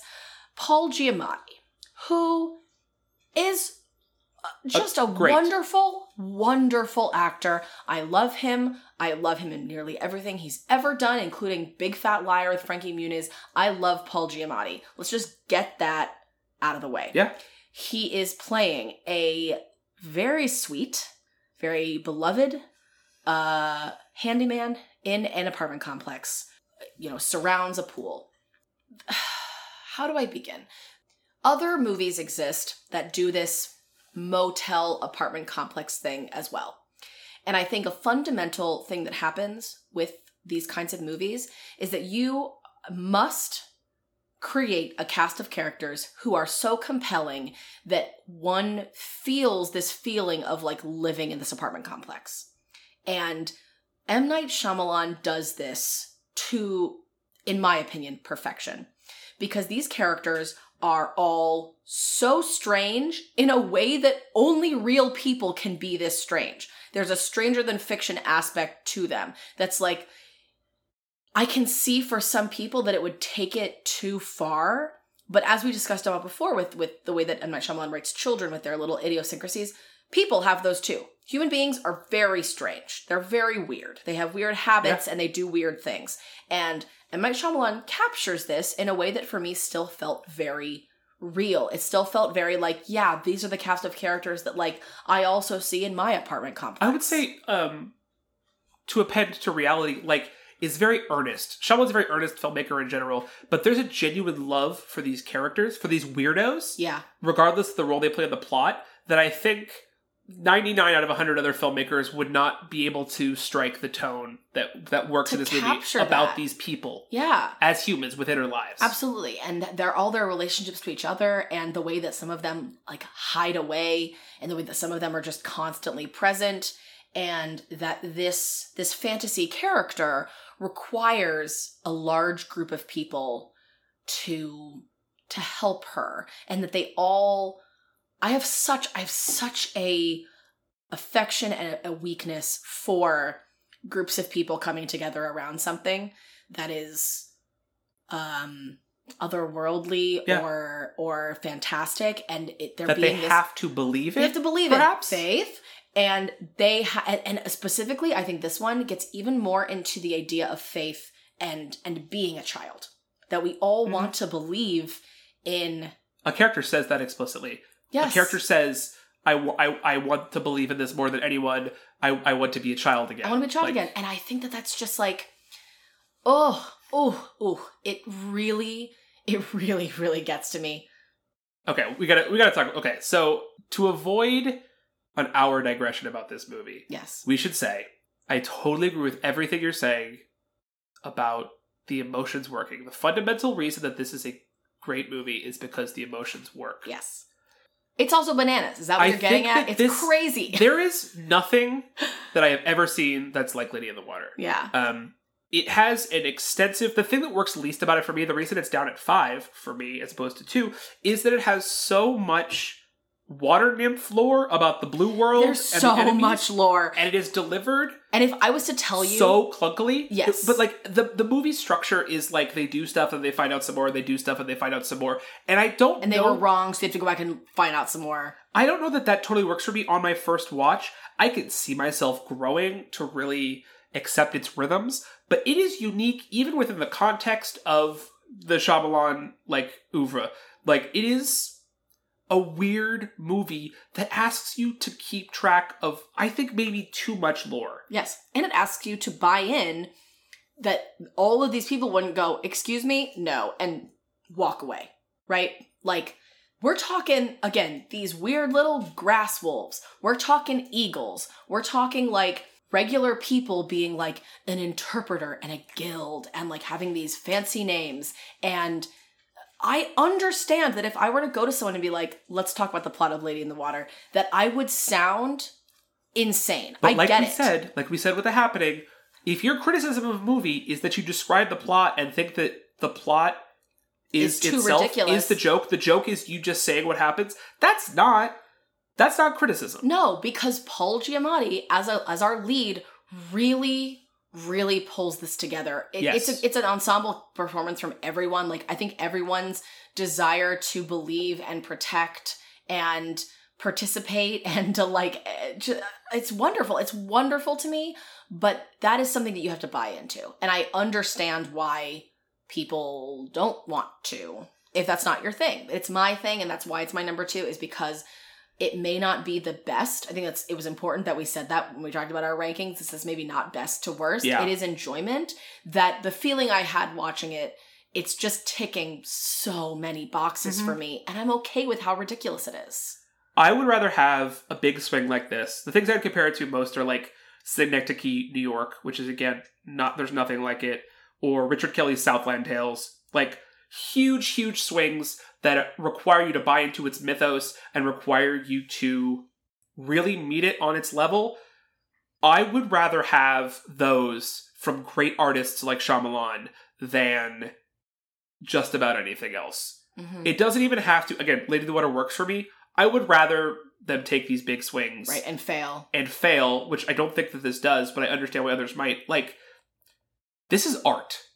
And I know that this is a ridiculous thing for me to say, like an hour and a half into this podcast, but like, Lady in the Water is an achievement. Yeah. It is unlike anything else. And if you want to see movies about love and faith and perseverance, and specifically, we haven't talked about this nearly as much, but about grief and about learning to cope with grief, which I would say that so Almost all of his movies are so doing, many of his yeah. movies are about. I made a joke especially these first five. I think though. yeah, I made a joke at, at, at some point, I think, on Letterboxd that like I thought that uh, the last Airbender was like you know didn't have enough Shyamalan in it, and then a dragon literally comes in to tell the protagonist that his grief is his refusal to engage with his grief is holding him back, Yeah. and that's the most Shyamalan From thing I've ever fucking heard. Leadership. Wow, it's all there. Like, uh, it's incredible. Like this through line. I think that this is one of the most. This and signs for me are like the most potent, emotionally resonant explorations of the burden of grief and like Mhm. the way that you have to accept it to accept living with grief in order to move forward as a self-actualized person.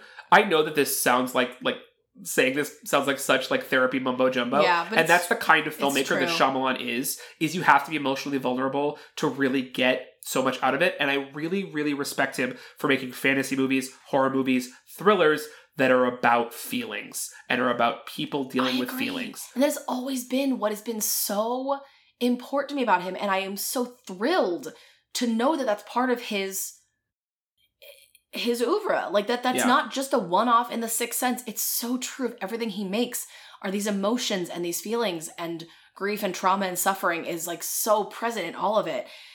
I I'll I want to connect this to the sixth sense for one moment because I think that they're like it seems unlikely, but there's there's a through line to me that's very, very, very important with them both as my number one and two. If we I can just kind of Let's use this to transition now. start into the sixth sense. There is a line in the sixth sense that has always really both impacted me but also baffled me because it's a line in a horror movie and it's a strange way to refer to what is happening to the character of Cole in the sixth sense. We all know he can see ghosts, he can see dead people. That's also been made fun of through a lot of ever since it came out. Yeah. uh, as I can see dead people. It's in the trailer Um, for that. but it's not funny to me. It's very, very, very, very upsetting. It's very traumatic for him as a child, and for me, has actually always represented mental illness. I think that his Um, the way that he experiences what he experiences is very much a metaphor for mental illness with me, especially the way that the movie is like, you will never be rid of this, but here's how you can live with it every day. Yeah. I think that's a very powerful and important thing to say about mental illness. And so, but one of the things that he says to Bruce Willis at one point when Bruce Willis will not believe him, again, we come into these these themes of faith um, and belief um, in something that you can't understand. Previously, Bruce Willis has done a little magic trick for Cole that he thought was stupid, but he gives him the penny back that was part of the magic trick, and he says, How can you help me if you don't believe me? Which, again, very powerful about mental illness. And he says, Some magic's real. And that has always really struck me because it's such a strange thing for him to say about his seeing ghosts. And it's a horror movie. We don't think about horror movies being about magic. Yeah. And we don't think about the the pain of ghosts and monsters as being magic. And that's what Lady in the Water does. Is it takes something that is like could be horror and makes it magic or it makes it takes magic and makes it into horror. Like it's this marriage of magic and horror that I'm like incredibly touched and fascinated by. You know what it's really in conversation with, and what I would um, recommend if you haven't seen Lady in the Water, or if you haven't seen it a long time, and maybe either you bounced off of it, or I, again, I can't blame you for growing up or, or being whatever age you were, Yeah. and being in a world that that saw Shyamalan as a joke. Maybe you didn't engage with it in good faith. That's okay. I forgive you. Uh, again, I never even engaged with his work at all. Yeah. I spent I spent two decades ignoring his work. Yeah. So, if you were to give Lady the Water the chance, I would say it's a conversation with the work of Guillermo del Toro. Oh, absolutely. absolutely. In general, I think Shyamalan and and del Toro share an earnestness and an interest in in fantasy and belief and children and the perspectives of children and Mhm. empathy. I think that Shyamalan takes those interests to an extremely emotional degree, where I think that del Toro is very, uh, who I've expressed so much admiration for on the podcast before, takes them to um, extreme storytelling and formal. His films are just so much more visually articulated. yes. Um, but I think that Lady in the Water could be a version of a Del Toro Absolutely, movie. but you're right. The marriage of, of of horror and fantasy, um, and fantasy being horror and horror being fantasy. Very, they're very monsters are that way. Yeah. monsters take us into the realm of fantasy in a way that like a movie like Scream doesn't. And I wish not all storytellers understand that. And that's okay that, to be No. there different kinds of stories about monsters, but the ones who see monsters as um, uh, a, wor- a world of fantasy that also needs to be met with empathy, I think yes, those are really special and stories. connected to children. I think that's Yeah. so But it's fascinating. about imagination. Yes, well, it, the, lack of imagination as we as we get older, and I Yeah. think that that's like real that's something that has affected me my whole life. I've been very interested in this, challenged by it. I think it's actually a very Roald Dahl-ism. Mhm. Another caveat: Well, we don't support Roald. Just to also to but like, transition in Sixth Sense, like the the realities that we accept, right? yes, but that like I I had a I've had many many a thought about the Sixth Sense again. One of my favorite movies of all time. I've thought about it for many many years. Questions I've asked myself of the Sixth Sense that are not pr- present in in the movie, but are suggested, I think, by the world that we're in, is that only children can see ghosts. I don't know if this is what M. Night Shyamalan had in mind when he made this movie or when he Yeah. wrote it, but that's kind of the mind. That's the feel. The feeling I get from it is that like you're a child, your mind is more open to magic and understandings of other senses and seeing the world in a way that uh, for the way that it is, rather than being an adult and sort of pushing it off, repressing it, which we see with a lot of Shyamalan's Mhm. adults, obviously Repression, yeah. uh, that like, but that Cole potentially could be an adult who sees ghosts because he has, he is not going to be afraid his whole childhood and then repress it as an adult. He has accepted the fear and the love. Like he he has learned to love the monsters, right? And understand them as people and as people who felt feelings And help them. and help them and that that is like maybe that will transition to adulthood maybe he'll be an empathetic and open-minded and you know thoughtful adult Not a repressed Shyamalan adult, who- Adult. who's in need of having his mind open. yes in need of returning to that childhood so like i'm just i think all of these especially these these top ones we've talked about are so in conversation with each other because a lot of them have a repressed adult and a and a or a faithless a faithless man Yep. and a faithful child and how they have to talk to each other to understand how they can both move forward with that because it is also important that like sometimes the faith of these children is painful to them like that's also part of it it's not just like faith Yeah. good not faith bad faith can be it can let you down, It can liberate or it can um uh like imprison, yeah. like make you more make you more afraid.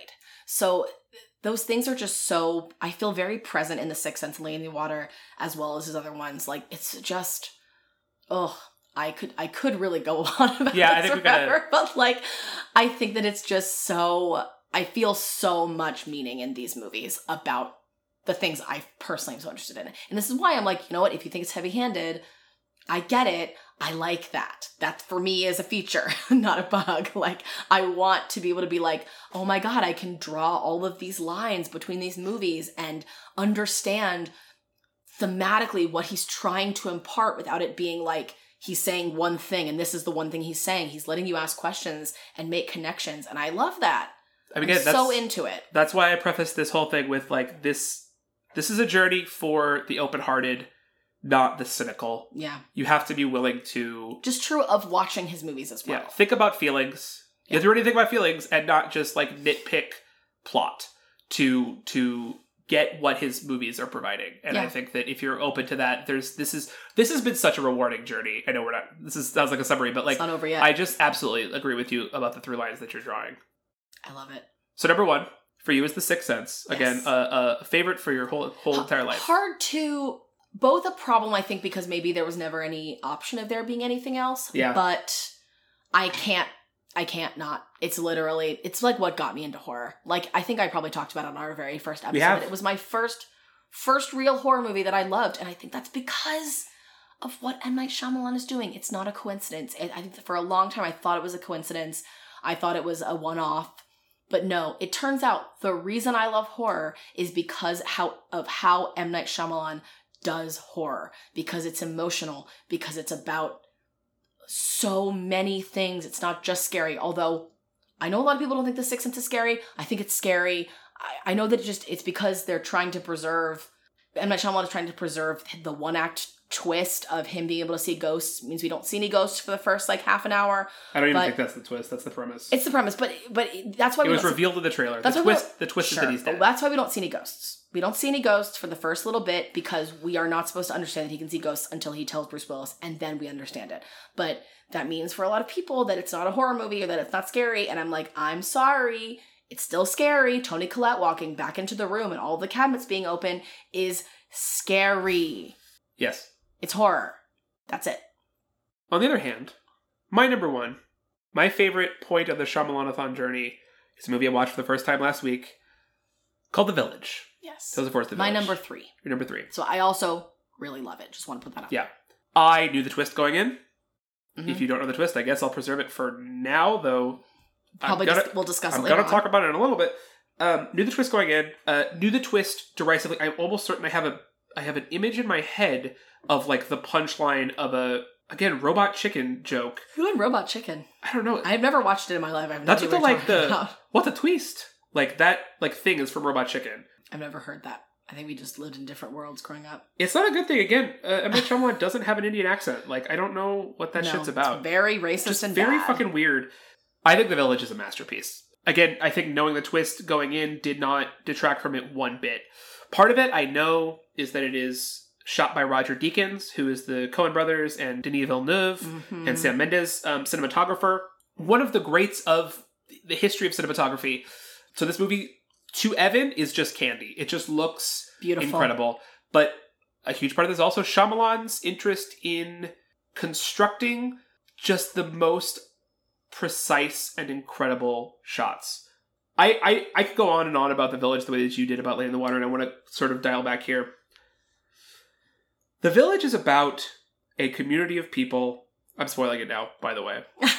A community of people who cannot cope with their grief, so they take all of their money and their opportunity and go live in a secluded village and go back to the In way quote unquote things were in some uh apocryphal like puritan time right. It's really non-specific, which I think is could be a criticism, but I think is a boon. They're not historians who are like, we are going to recreate the Puritan times No. in exactitude. They're like, We just don't want computers or phones or guns or money. But again, this for me is why, especially in in this context, like it's about people running away, like like intentionally self isolating after loss and the fallacy of that. They Yeah. construct a reality. This is a movie about deception. They construct a reality and raise their children in a fake Puritan village Yeah. because they can't deal with the real world. right. And I think that So they create fake monsters in by in so doing so creating real monsters in it's- some it's- ways. It's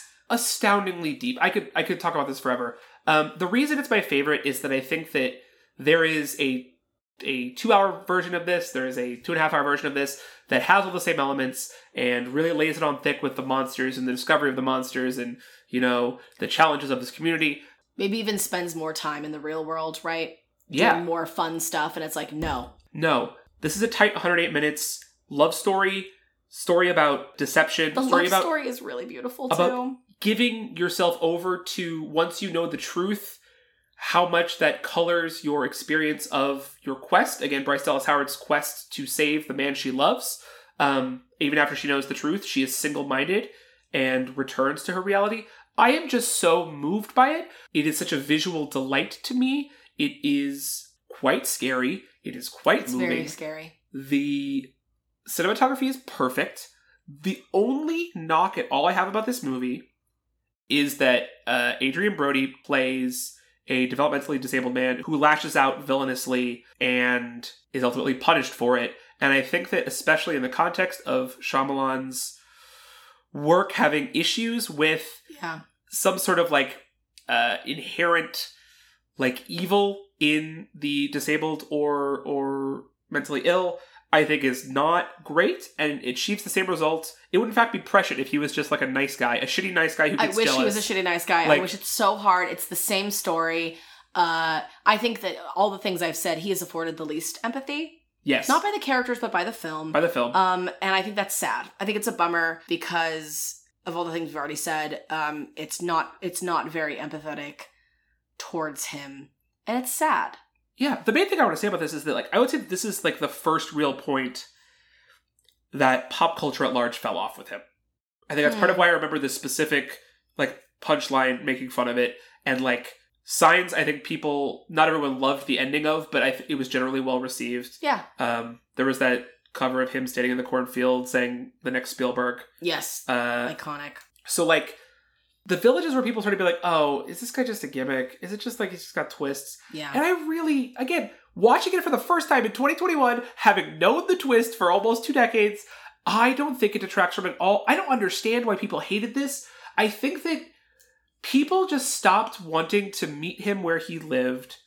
And this in is Philadelphia. in Philadelphia. This is such an earnest movie that I think turned people off. I don't understand how people watch this. I have friends that I love whose opinions I cherish who think this movie sucks. And I, I just don't see what they see. Yeah, I can't really. Like- I don't understand. Maybe you don't like folk horror. Maybe you don't like movies like this. You don't like The Wicker Man. You don't like The Vivitch. Uh, We don't even like The Vivitch that much. But like, you know what I mean? Like, I just, I don't understand why this is a But that's joke. why that's why it's so the reason I like this more than the Vivitch is because it's not historically accurate. I respect the Vivitch for being historically accurate and being like Listen, Robert is- Eggers does the most. Yeah, he does, and I, I respect it. But one of the things I love about this movie is how delusional it is. It's delusional to think one could just go back, go back to how things were. That one, the only reason they can do that is because of money, which I think this movie This movie knows. knows. This movie being made by a brown person, I think gives it context of how fucked up it is that they're just like, we're gonna go back to how things were. We're not gonna bring any people of color. Yeah. Uh, because if we went back to how things were, they'd have to be our slaves. And that's fucked up. So they just don't do it. And that's also fucked up. And like how these people are bad. I don't think that the premise of the movie is like, of course they had to leave. Gun violence killed their families. Like, we understand their their desire, their grief makes them feel like we got to get out of here. We got to go shelter in the in the the woods and get away from money and get away from those things. But it's not possible, and it's messed up. It's a self deception in addition to the deception that they're perpetrating on their, on their, their families. innocent families that like if if Ivy, if the character of Ivy didn't say like I need to go through the woods and get medicine for Lucius, they would just let him die. Yeah. And I think that that gets into the ethics of medicine, and I think that that's really interesting. Yeah. The ethics of this community. They didn't plan for this. They didn't plan for horrors and atrocities being committed in their small community. And because they're ignorant, because they're yes, yeah, because they're they're they're they think they can control it. They think they can just make everybody scared. it's denial. It's it's inc- It's inability really- to cope with g- grief. It's it's, it's Yes. these themes that he's exploring, and I think this does Repression. it so so so so effectively. The th- the last thing I want to say about this, the one thing that I want to highlight is the centerpiece of this is there is a scene where they're discussing whether or not to let Ivy go on her quest. It is the elders of the community, and the blocking in it is perfect. It is shot like nothing else. Um, again, panning where others would cut, doing these long takes, these very theatrical long takes that let the performances shine. Where William Hurt is talking and he's between. The blocking is incredible. Uh, Brendan Gleeson and and Cherry Jones and making this impassioned plea on behalf of his daughter and his daughter's love. And then Brendan Gleeson gives this speech where he concludes, you know, like she's running towards hope. Let her do that Mhm. like cherish this fire in her this love in her and if it ends it ends the acceptance that everything that they have built over these years could come crashing down because Yeah. of this one allowance and his just like yes this is worth it the reason that we did this project i'm getting chills right now yeah is love for love. and this for this blind girl to want to go on this journey and do this for love is the reason that we are all standing here together today and we cannot suppress that Yeah. if it ends it ends i am so moved by that Mhm. and i think that it is nearly a perfect movie i can't wait to rewatch it it's a new favorite a lot of these are new favorites Shyamalan is a new favorite director. Mhm. I think The Village is so concise and precise, and there's not a shot wasted in it. And I, um, as much as I love all these movies in the top five, it is the one that I will be thinking about. I think for the longest. At least that's how I feel this week yeah. at the end of our Shyamalanathon. Yeah. I'm so, just to recap, I really feel I'm not a person who thinks about film making and the camera as much as you do. Yeah. But I love how much M. Night Shyamalan made me think about the camera. And I think that what I love about it is that it feels so in service of performances. Yes, And I think that that's rare. I think that film, not that you can't have good performances on film when there are cuts. as opposed to like the this is unfair. This is another movie shot by Roger Deakins, but like 1917, which is making you think about the camera with these long shots because it's making you think about what an achievement it was Correct, to do it. because of action. yes, because it's it's amazing to think about action. No one ever talks about M Night Shyamalan's long shots no, because they're not athletic. I didn't They're even not- know about it. I didn't even know, and there's a lot that I didn't even notice because it's not in service of being like, "Whoa, have you noticed how I never cut?" Like it's just to let someone give their full speech, or which is even more interesting because that happens, right? There's a lot of things that are like, okay, do your whole thing as Yeah. if we're on stage. A lot of directors will do that. What he will do instead is stay on a different person while another person is talking and maybe pan between them, but then stay on one person in order to get their reactions to what is being said. And oh my God, is that just an unbelievable and incredible way to do things? so astute and original. I think the thing that people people bounce off of in his filmmaking is that one, he makes you think of the camera. There's a shot in Lady of the Water that's from above as if it's a raindrop and it's just going down and down. Yeah. And I'm thinking about like the person who I'm going to be a little snarky here. I'm sorry. The person who learns about what good filmmaking is from a YouTube video and like the rules of the three act structure or the hero's journey or here's how you set up a shot and the limited imagination, again, the uncuriosity that I mentioned at the beginning that makes you see something that makes you think about the camera or something that is non traditional and to think this is incompetence. Yeah, I can imagine it happening with Old. There's a shot in Old. Yeah. This is not a spoiler. There's a shot in Old where um, three people are standing over someone else, and so it's the camera is where the the person on the ground would be, and it is zooming up past their faces Yep. into the sky. And I can I was sitting there going, "Oh, people are not going to like that. It's not traditional. It's it's it's leaving behind where we are on this beach. These people, their panic. We are going into the sky."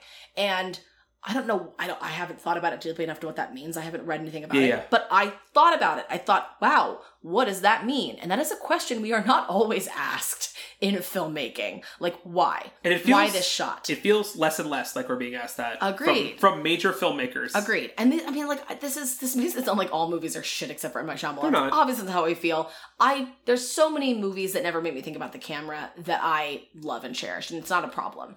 But like the way that these this filmmaking influences the performances and so therefore the way we feel about the characters which we've all we've i feel like we've laid out that Yeah. like they feel so real and tender and And their empathetic emotions, and like like, the characters' God, emotions, come through the screen. so and i and i feel like it's because of the filmmaking I agree. and i he has a lot of repeated actors like Mhm. a lot of actors have been in multiple films of his and so i'm very curious to know if that's something that actors enjoy because film actors that's not always what they have to do right like yeah. there's a big difference between theatrical actors and, and film actors and some of them cross over and that's great but a lot of p- film actors are used to like not having to memorize entire monologues to do a line and then be able to cut and count on the film being cut to hell. Like, yes, exactly, and that you give it in, in, in parts and pieces, and film movies are filmed out of order, so you're not always connecting with the characters this way. frankly, But there are actors that he works with that I would say are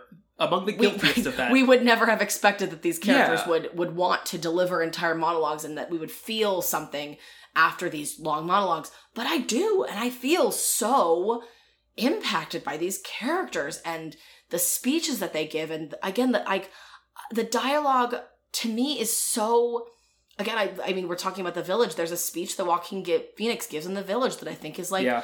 unbelievably beautiful and tender. And it's important that that speech exists the way that it does because it we have to buy into it for the rest of the movie to feel as emotional as it does. We have to be like get that medicine girl. Like and get back here before he dies. Like Absolutely. that's so important. So i i just was so i'm so happy to know that the sixth sense was not a one-off. It's just very exciting for me to be like oh no this is all this is what it's all about. This is what he's doing and what he's going to continue to do for 20 years.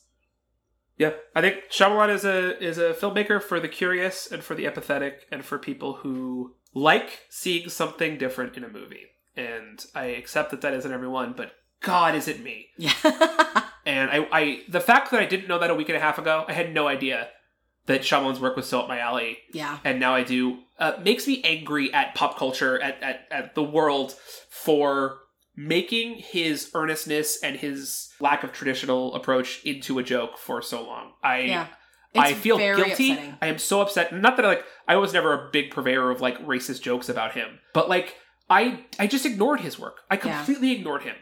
Like Split came out and was we were we were doing this podcast already. yeah we just we just had no interest Like I was an idiot and I'm sorry and I like i would I call him personally and apologize yeah, I mean he's he's so gifted and i'm glad again, we're having a not all his movies are good. I'm not pretending that. I'm not that kind of apologist. There are people out there who think that all of his movies are masterpieces. It doesn't matter. I will watch everything this man does until he or I die. yeah Like I am so think in. What's so fascinating, I think, to look over his entire career is that some of it's um budget and production companies, right? Like we can see why he couldn't do his full visions with these sci-fi movies because he didn't really fully own them.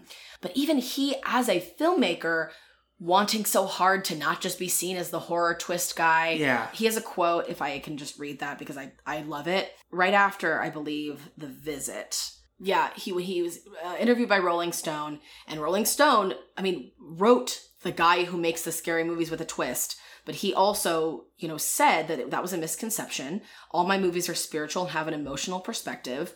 Um, but in 2018, he said, I don't think you could have told me that making thrillers for your whole life wasn't a bad thing. At first, it was a sense of, hey, I can make anything. But that's hypocritical because when I pick up an Agatha Christie novel in my library, I have a strong expectation. So I get it. When I became happy with the idea of making thrillers for the rest of my life, everything went right. And I think that that is so interesting that he never wanted this. He wanted to be someone who could make anything. And he wanted to make like thrillers and horror and Yeah. fantasy and A do- Spielberg, and- you know? and do it all. And I one, I think he can. I think he's absolutely capable of it. Absolutely. But I also think there's something really interesting in finding your lane and and the thing about Agatha Christie is so funny because like it's true. Like you have to understand that if you become an auteur or a public figure, like people are going to go see your movies and be like, I expect it to be a horror movie. And understanding that as a filmmaker is a very interesting conclusion to come to. And so I'm I'm very just interested in like whether or not he will continue from now on to or if you know if we see in he has a movie comes out in theaters in 5 years that's like some weird little fantasy movie like I might be more accepting of that than I was before when I was like where's his horror movie? Like you know when he was making The Last Airbender I was like what's going on here? Like this is not a man who makes fantasy movies. So I we have definitely been changed by this past week I agree. Yeah, I um, I kind of think we've said it all. I have one more thing to say, which is related actually to his repeating actors. I should have said it then, but um, one of the really fun things about watching these movies a lot of the past week was recognizing names in the credits, not just of actors, Yeah. but of um, other people who work on these movies. He has a very, very long running relationship with the composer James Newton Howard. Um, so you know, The Village has an unbelievable violin score. Is the first credited person is the violinist, like the featured violinist on that score, um, because it's incredible. Um, I actually think the like Unbreakable Split Glass score is very connected and it's very beautiful. Even though James Newton Howard did not uh, compose Splitter Glass, they use his Unbreakable themes Yes, wonderful. Um, and then I think actually on every single movie, uh, Douglas Aibel has been his casting director. hmm And I love that. I think a director and a casting director having a 20 year long relationship is beautiful. And I think it's excellent. I think that Douglas Aibel as a casting director has done some incredible work with finding, as we've said, these these men who you would never expect these performances out of hmm uh these fucking children the best child actors i've ever seen like yeah, oh my god. And actually especially in old um some of the children to adult casting is utterly fantastic. Yes, always a very difficult needle to thread. Um just really impressive. And i, I love the idea of him and, and douglas collaborating for all these years um, on finding these these actors who can give these really incredible performances. I just really love it. I think it's, it speaks to everything we've already said about his films. I completely agree. Woo, what a journey. What a journey! So that was the Shyamalan-a-thon. I know that we were supposed to do our 101st episode next, but we We got distracted. We wanted Again, to do this. we wanted to see Old, and then we wanted to watch all the Shyamalan movies before seeing Old, and then we realized that we should probably talk about them yeah. on the podcast. So thank you for indulging this. If you have, I hope that we have uh, either shared in a celebration of Shyamalan's work with you, or maybe convinced you to give him another shot, or somewhere in between. Yeah. because our our open-hearted enthusiasm for his work is not uh, not what I expected this to be. No, but I'm ago. so happy that it's not just us. This is like happening on the internet right now. I think the kind of Yeah. the, sh- the Shyamalan-essence, if I can. incredible. I think that it's happening, and I'm very excited about it. I think a week ago we were kind of like, okay, everyone, Calm down a little bit. get over it. But now I'm like, no, no, let's talk about it more. what if I Yes. just turned my Twitter into a Shyamalan Twitter, uh, Shyamalan Stan Twitter forever? So, um, yeah, it's been really. I'm I'm so glad. I'm so glad. we did. I feel like we're doing this a lot lately, where it's like Saw. How stupid is that? Wait a second, we love Saw. And my Shyamalan. Who cares? Now we're stands. like it's. I think there's a lot of um letting go of cynicism that I'm really excited to do in 2021. It I feels agree. nice. 2021 is all about earnestness. Yeah, I'll take it. I love it. All right. Until next time, everybody. Stay spooky. Stay spooky.